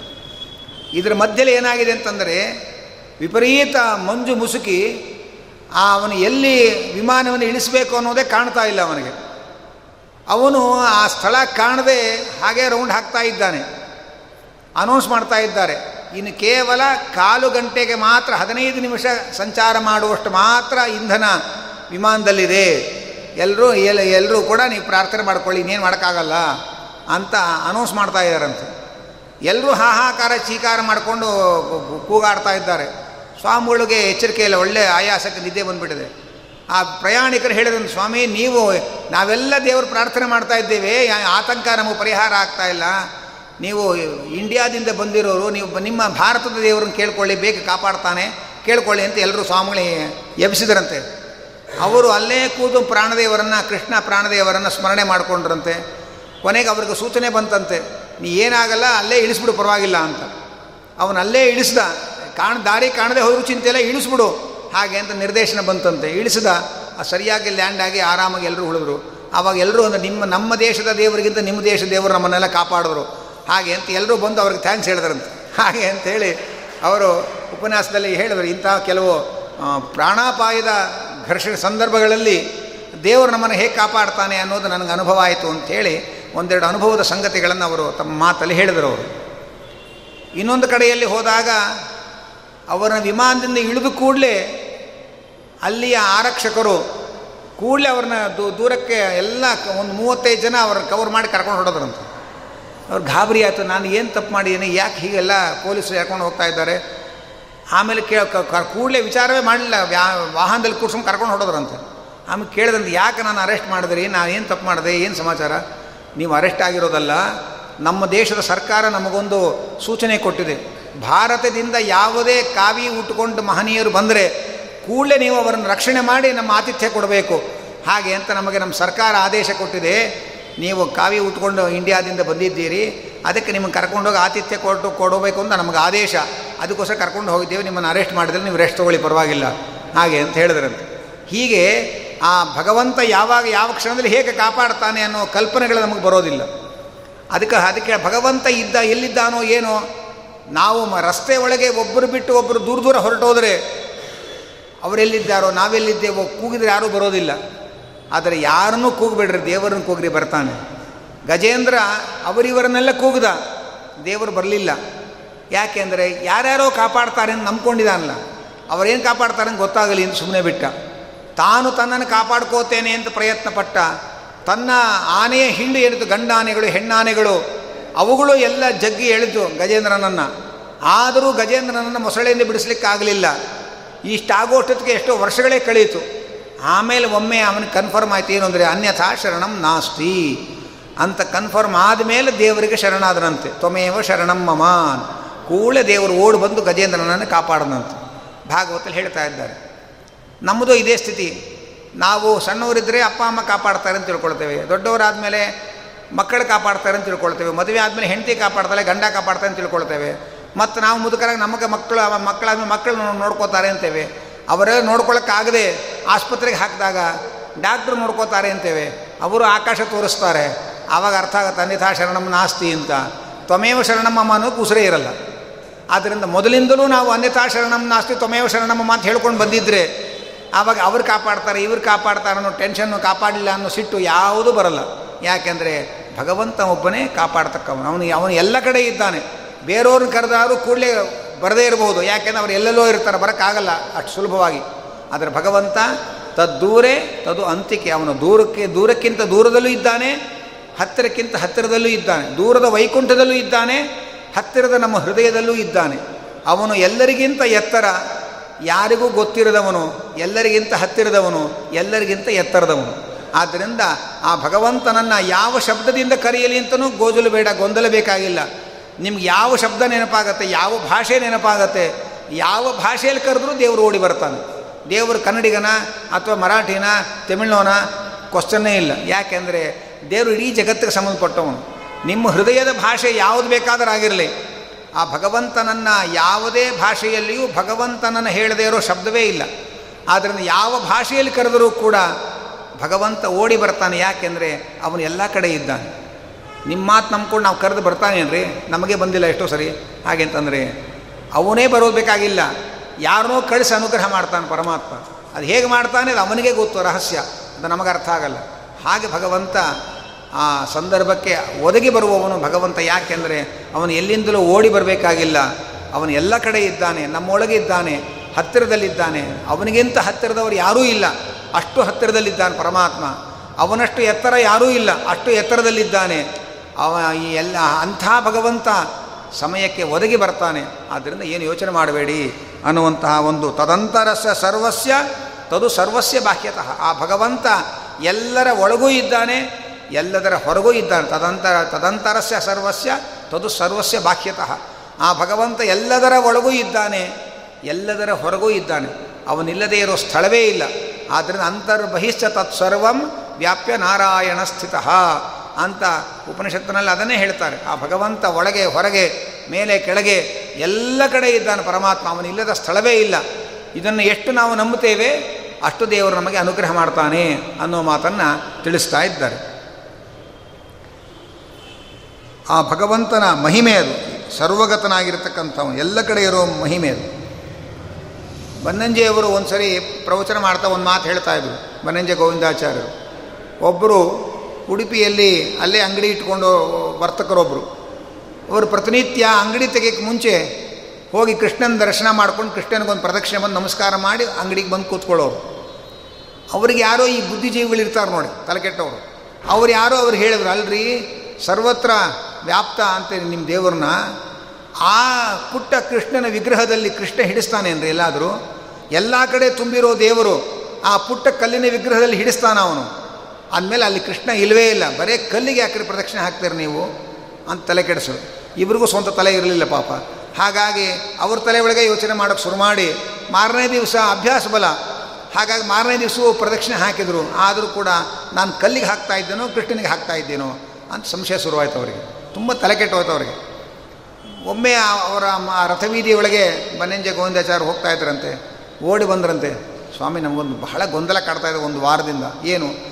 ನನಗೆ ಬುದ್ಧಿ ಬಂದಾಗಲಿಂದ ನಾನು ಕೃಷ್ಣನಿಗೆ ನಮಸ್ಕಾರ ಹಾಕಿ ಅಂಗಡಿ ಓಪನ್ ಮಾಡ್ತಾ ಇದ್ದೆ. ಅದು ಯಾರೋ ಬಂದವರು ಸರ್ವತ್ರ ವ್ಯಾಪ್ತ ಕೃಷ್ಣ ಅಂತೀರಿ, ಸರ್ವಗತನಾದ ಪರ ಭಗವಂತ ಈ ಕೃಷ್ಣನ ಪುಟ್ಟ ಪ್ರತಿಮೆ ಒಳಗೆ ಹಿಡ್ಸೋಕ್ಕೆ ಸಾಧ್ಯ ಇಲ್ಲ. ಆದ್ದರಿಂದ ಆ ದೇವರು ಈ ಕ ಈ ಕಲ್ಲಿನಲ್ಲಿ ಇಲ್ಲವೇ ಇಲ್ಲ, ಬರೇ ಕಲ್ಲದು. ಯಾಕೆ ಪ್ರದಕ್ಷಿಣೆ ಹಾಕ್ತೀರಿ ಅಂತ ಹೇಳಿಬಿಟ್ಟಿದ್ದಾರೆ. ಅವ್ರ ಲಾಜಿಕೆ ನನ್ನ ತಲೆ ಒಳಗೆ ತಲೆ ತಿಂತಾ ಇದೆ, ನನಗೆ ದೇವರಿಗೆ ಪ್ರದಕ್ಷಿಣೆ ಹಾಕ್ತೇನೋ, ಕಲ್ಲಿಗೆ ಪ್ರದಕ್ಷಿಣೆ ಹಾಕ್ತೇನೋ, ತಲೆ ಕೆಟ್ಟು ಕೆಟ್ಟು ಹೋಗಿದೆ ಎಂದು. ಅದಕ್ಕೆ ಅವರಂದ್ರಂತೆ, ದೇವರು ಸರ್ವಗತ ಹೇಗೋ ಸರ್ವಶಕ್ತನೂ ಹೌದು. ಅದು ಅದನ್ನು ತಿಳ್ಕೊಳ್ಬೇಕು ನಾವು. ಎಲ್ಲ ಕಡೆ ಇದ್ದಾನೆ ಅಷ್ಟೇ ಅಲ್ಲ, ಎಲ್ಲ ಕಡೆ ಇದ್ದಾನೆ ಅನ್ನೋದು ಹೌದು, ಎಲ್ಲ ಶಕ್ತಿಯೂ ಅವನಿಗಿದೆ ಅನ್ನೋದು ಗೊತ್ತು. ಎಲ್ಲ ಕಡೆ ಇರುವ ಶಕ್ತಿಯೂ ಇದೆ, ಪುಟ್ಟ ಪ್ರತಿಮೆ ಒಳಗೆ ಪ್ರವೇಶ ಮಾಡೋ ಶಕ್ತಿಯೂ ಇದೆ ಅವನಿಗೆ, ಪರಮಾತ್ಮನಿಗೆ. ಆದರೆ ಸರ್ವಗತನೂ ಹೌದು, ಸರ್ವಶಕ್ತನೂ ಹೌದು. ಪ್ರತಿಮೆ ಒಳಗೆ ಇಲ್ಲದೆ ಹೋದ ಮೇಲೆ ಎಲ್ಲ ಕಡೆ ಇದ್ದಾನೆ ಅನ್ನೋ ಮಾತಿಗೆ ಅರ್ಥ ಏನು ಬಂತು? ನಮಗಂದರೆ ನಾವು ಈ ಗೋಡೆ ಒಳಗಿಲ್ಲ. ಯಾಕೆಂದರೆ ಗೋಡೆ ನಮಗೆ ಅಡ್ಡ. ಅದರೊಳಗೆ ಹೋಗೋಕ್ಕೆ ನಮಗಾಗಲ್ಲ ಭಗವಂತನಿಗೆ ಹಾಗೆ ಯಾವುದೂ ಇಲ್ಲ. ಅವ್ಯವಹಿತ ಪರಮಾತ್ಮ ಎಲ್ಲ ಕಡೆ ಒಳಗೂ ಪ್ರವೇಶ ಮಾಡ್ತಾನೆ ಪರಮಾತ್ಮ. ಆ ಪರಮಾತ್ಮನಿಗೆ ಅಡೆತಡೆಗಳೇ ಇಲ್ಲ. ಆದ್ದರಿಂದ ಎಲ್ಲ ಕಡೆ ಇದ್ದಾನೆ ಅಂತ ಹೇಳಿದ ಮೇಲೆ ಪ್ರತಿಮೆ ಒಳಗೂ ಇರಬೇಕು, ಹೊರಗೂ ಇರಬೇಕು ಇದ್ರೇ ಎಲ್ಲ ಕಡೆ ಇದ್ದಾನೆ ಅಂತ ಹೇಳೋದು. ಸನ್ ತನ್ನ ಸರ್ವಗತನಾದ ಭಗವಂತನಿಗೆ ಪ್ರತಿಮೆ ಒಳಗೆ ಪ್ರವೇಶ ಮಾಡಿ ಅದರೊಳಗೂ ಇರುವಂಥ ಶಕ್ತಿ ಇದೆ. ಅಂತಹ ಅಚಿಂತ್ಯ ಶಕ್ತಿ ಸ್ವರೂಪನಾದವನು ಭಗವಂತ. ಆದ್ದರಿಂದ ಧೈರ್ಯವಾಗಿ ಪ್ರದಕ್ಷಿಣೆ ಹಾಕಿರಿ ಅಂತಂದ್ರಂತೆ. ಇದು ಭಗವಂತನ ಬಗ್ಗೆ ನಮಗೆ ಏನೇನೋ ಗೊಂದಲಗಳು ಕಾಡ್ತಾ ಇರುತ್ತೆ. ಹಾಗಾಗಿ ದೇವರ ನಮಸ್ಕಾರ ಹಾಕಬೇಕಾಗಿದ್ರು ಇದ್ದಾನೋ ಇಲ್ವೋ, ಅಕಸ್ಮಾತ್ ಇದ್ದರೆ ಇರಲಿ ಅಂತ ನಮಸ್ಕಾರ ಹಾಕೋದು, ಹೀಗೆಲ್ಲ ಮಾಡಬಾರ್ದು. ಒಮ್ಮೆ ಧರ್ಮಸ್ಥಳದಲ್ಲಿ ನಾಸ್ತಿಕರ ಸಮ್ಮೇಳನ ಮಾಡಿದ್ರಂತೆ. ಅವರು ಎಲ್ಲೆಲ್ಲಿ ಕ್ಷೇತ್ರ ಇದೆಯೋ, ಎಲ್ಲೆಲ್ಲಿ ಆಸ್ತಿಕರು ಸೇರ್ತಾರೋ, ಅಲ್ಲೇ ನಾವು ನಾಸ್ತಿಕರ ಸಮ್ಮೇಳನ ಮಾಡಬೇಕು ಅಂತ ಆ ನಾಸ್ತಿಕರ ಗುಂಪಿನ ಒಂದು ಛಲ. ಅದಕ್ಕಾಗಿ ಆ ಧರ್ಮಸ್ಥಳದ ದೇವಸ್ಥಾನದ ಮುಂಭಾಗದಲ್ಲಿ ದೊಡ್ಡ ಪ್ರಾಂಗಣದಲ್ಲಿ ದೊಡ್ಡ ನಾಸ್ತಿಕ ಸಮಾವೇಶ ಮಾಡಿದ್ರು. ಒಬ್ಬನಿಗೆ ಒಬ್ಬನಿಗೆ ಭಾಷಣಕ್ಕೆ ಹೇಳಿದ್ದಾರೆ, ಅವನು ಒಂದು ಗಂಟೆ ಹೊತ್ತು ದೇವರು, ಧರ್ಮ ಇದೆಲ್ಲ ಇಲ್ಲ ಅಂತೆಲ್ಲ ಭಾಷಣ ಮಾಡಿ ಮಾಡಿ ಕೊನೆಗೆ ಸ್ಟೇಜಿಂದ ಇಳಿಬೇಕಾದ್ರೆ ದೇವಸ್ಥಾನ ಕಡೆ ತಿರ್ಕೊಂಡು ಹೀಗೆ ಅಂದ್ಕೊಂಡು ಇಳಿದಂತೆ ಅದನ್ನು ಯಾರೋ ಗಮನಿಸ್ಬಿಟ್ರು. ಅವ್ರು ಹೋಗಿ ಕೇಳಿದ್ರು, ಏನಯ್ಯ ಏನು ರೀ ದೇವರಿಲ್ಲ ಅಂತ ಒಂದು ಗಂಟೆ ಭಾಷಣ ಮಾಡಿದ್ರಿ. ಕೊನೆಗೆ ಇಳಿಬೇಕಾದ್ರೆ ಯಾಕೆ ಹೀಗಂದ್ರಿ ಅಂತ ಅಲ್ಲ, ಅಕಸ್ಮಾತ್ ದೇವರಿದ್ದರೆ ಕ್ಷಮಿಸಿಬಿಡಲಿ ಅಂತ. ಹಾಗೆ ತಂದನಂತ ಅಂದರೆ ಖರೆ ನಾಸ್ತಿಕರು ಇಲ್ಲ, ಖರೆ ಆಸ್ತಿಕರು ನಮ್ಮಲ್ಲಿಲ್ಲ ಆಗ ಬರೇ ಮುಖವಾಡದ ಬದುಕು. ನಮಗೆ ದೇವ್, ದೇವರಿದ್ದಾನೆ ಅಂತ ಒಳಗೆ ನಂಬಿಕೆ ಇದ್ದರೂ ಕೂಡ ದೇವರಿಲ್ಲ ದೇವರು ನಮ್ಮಲ್ಲ ಅಂತ ತೋರಿಸ್ಕೋಬೇಕು.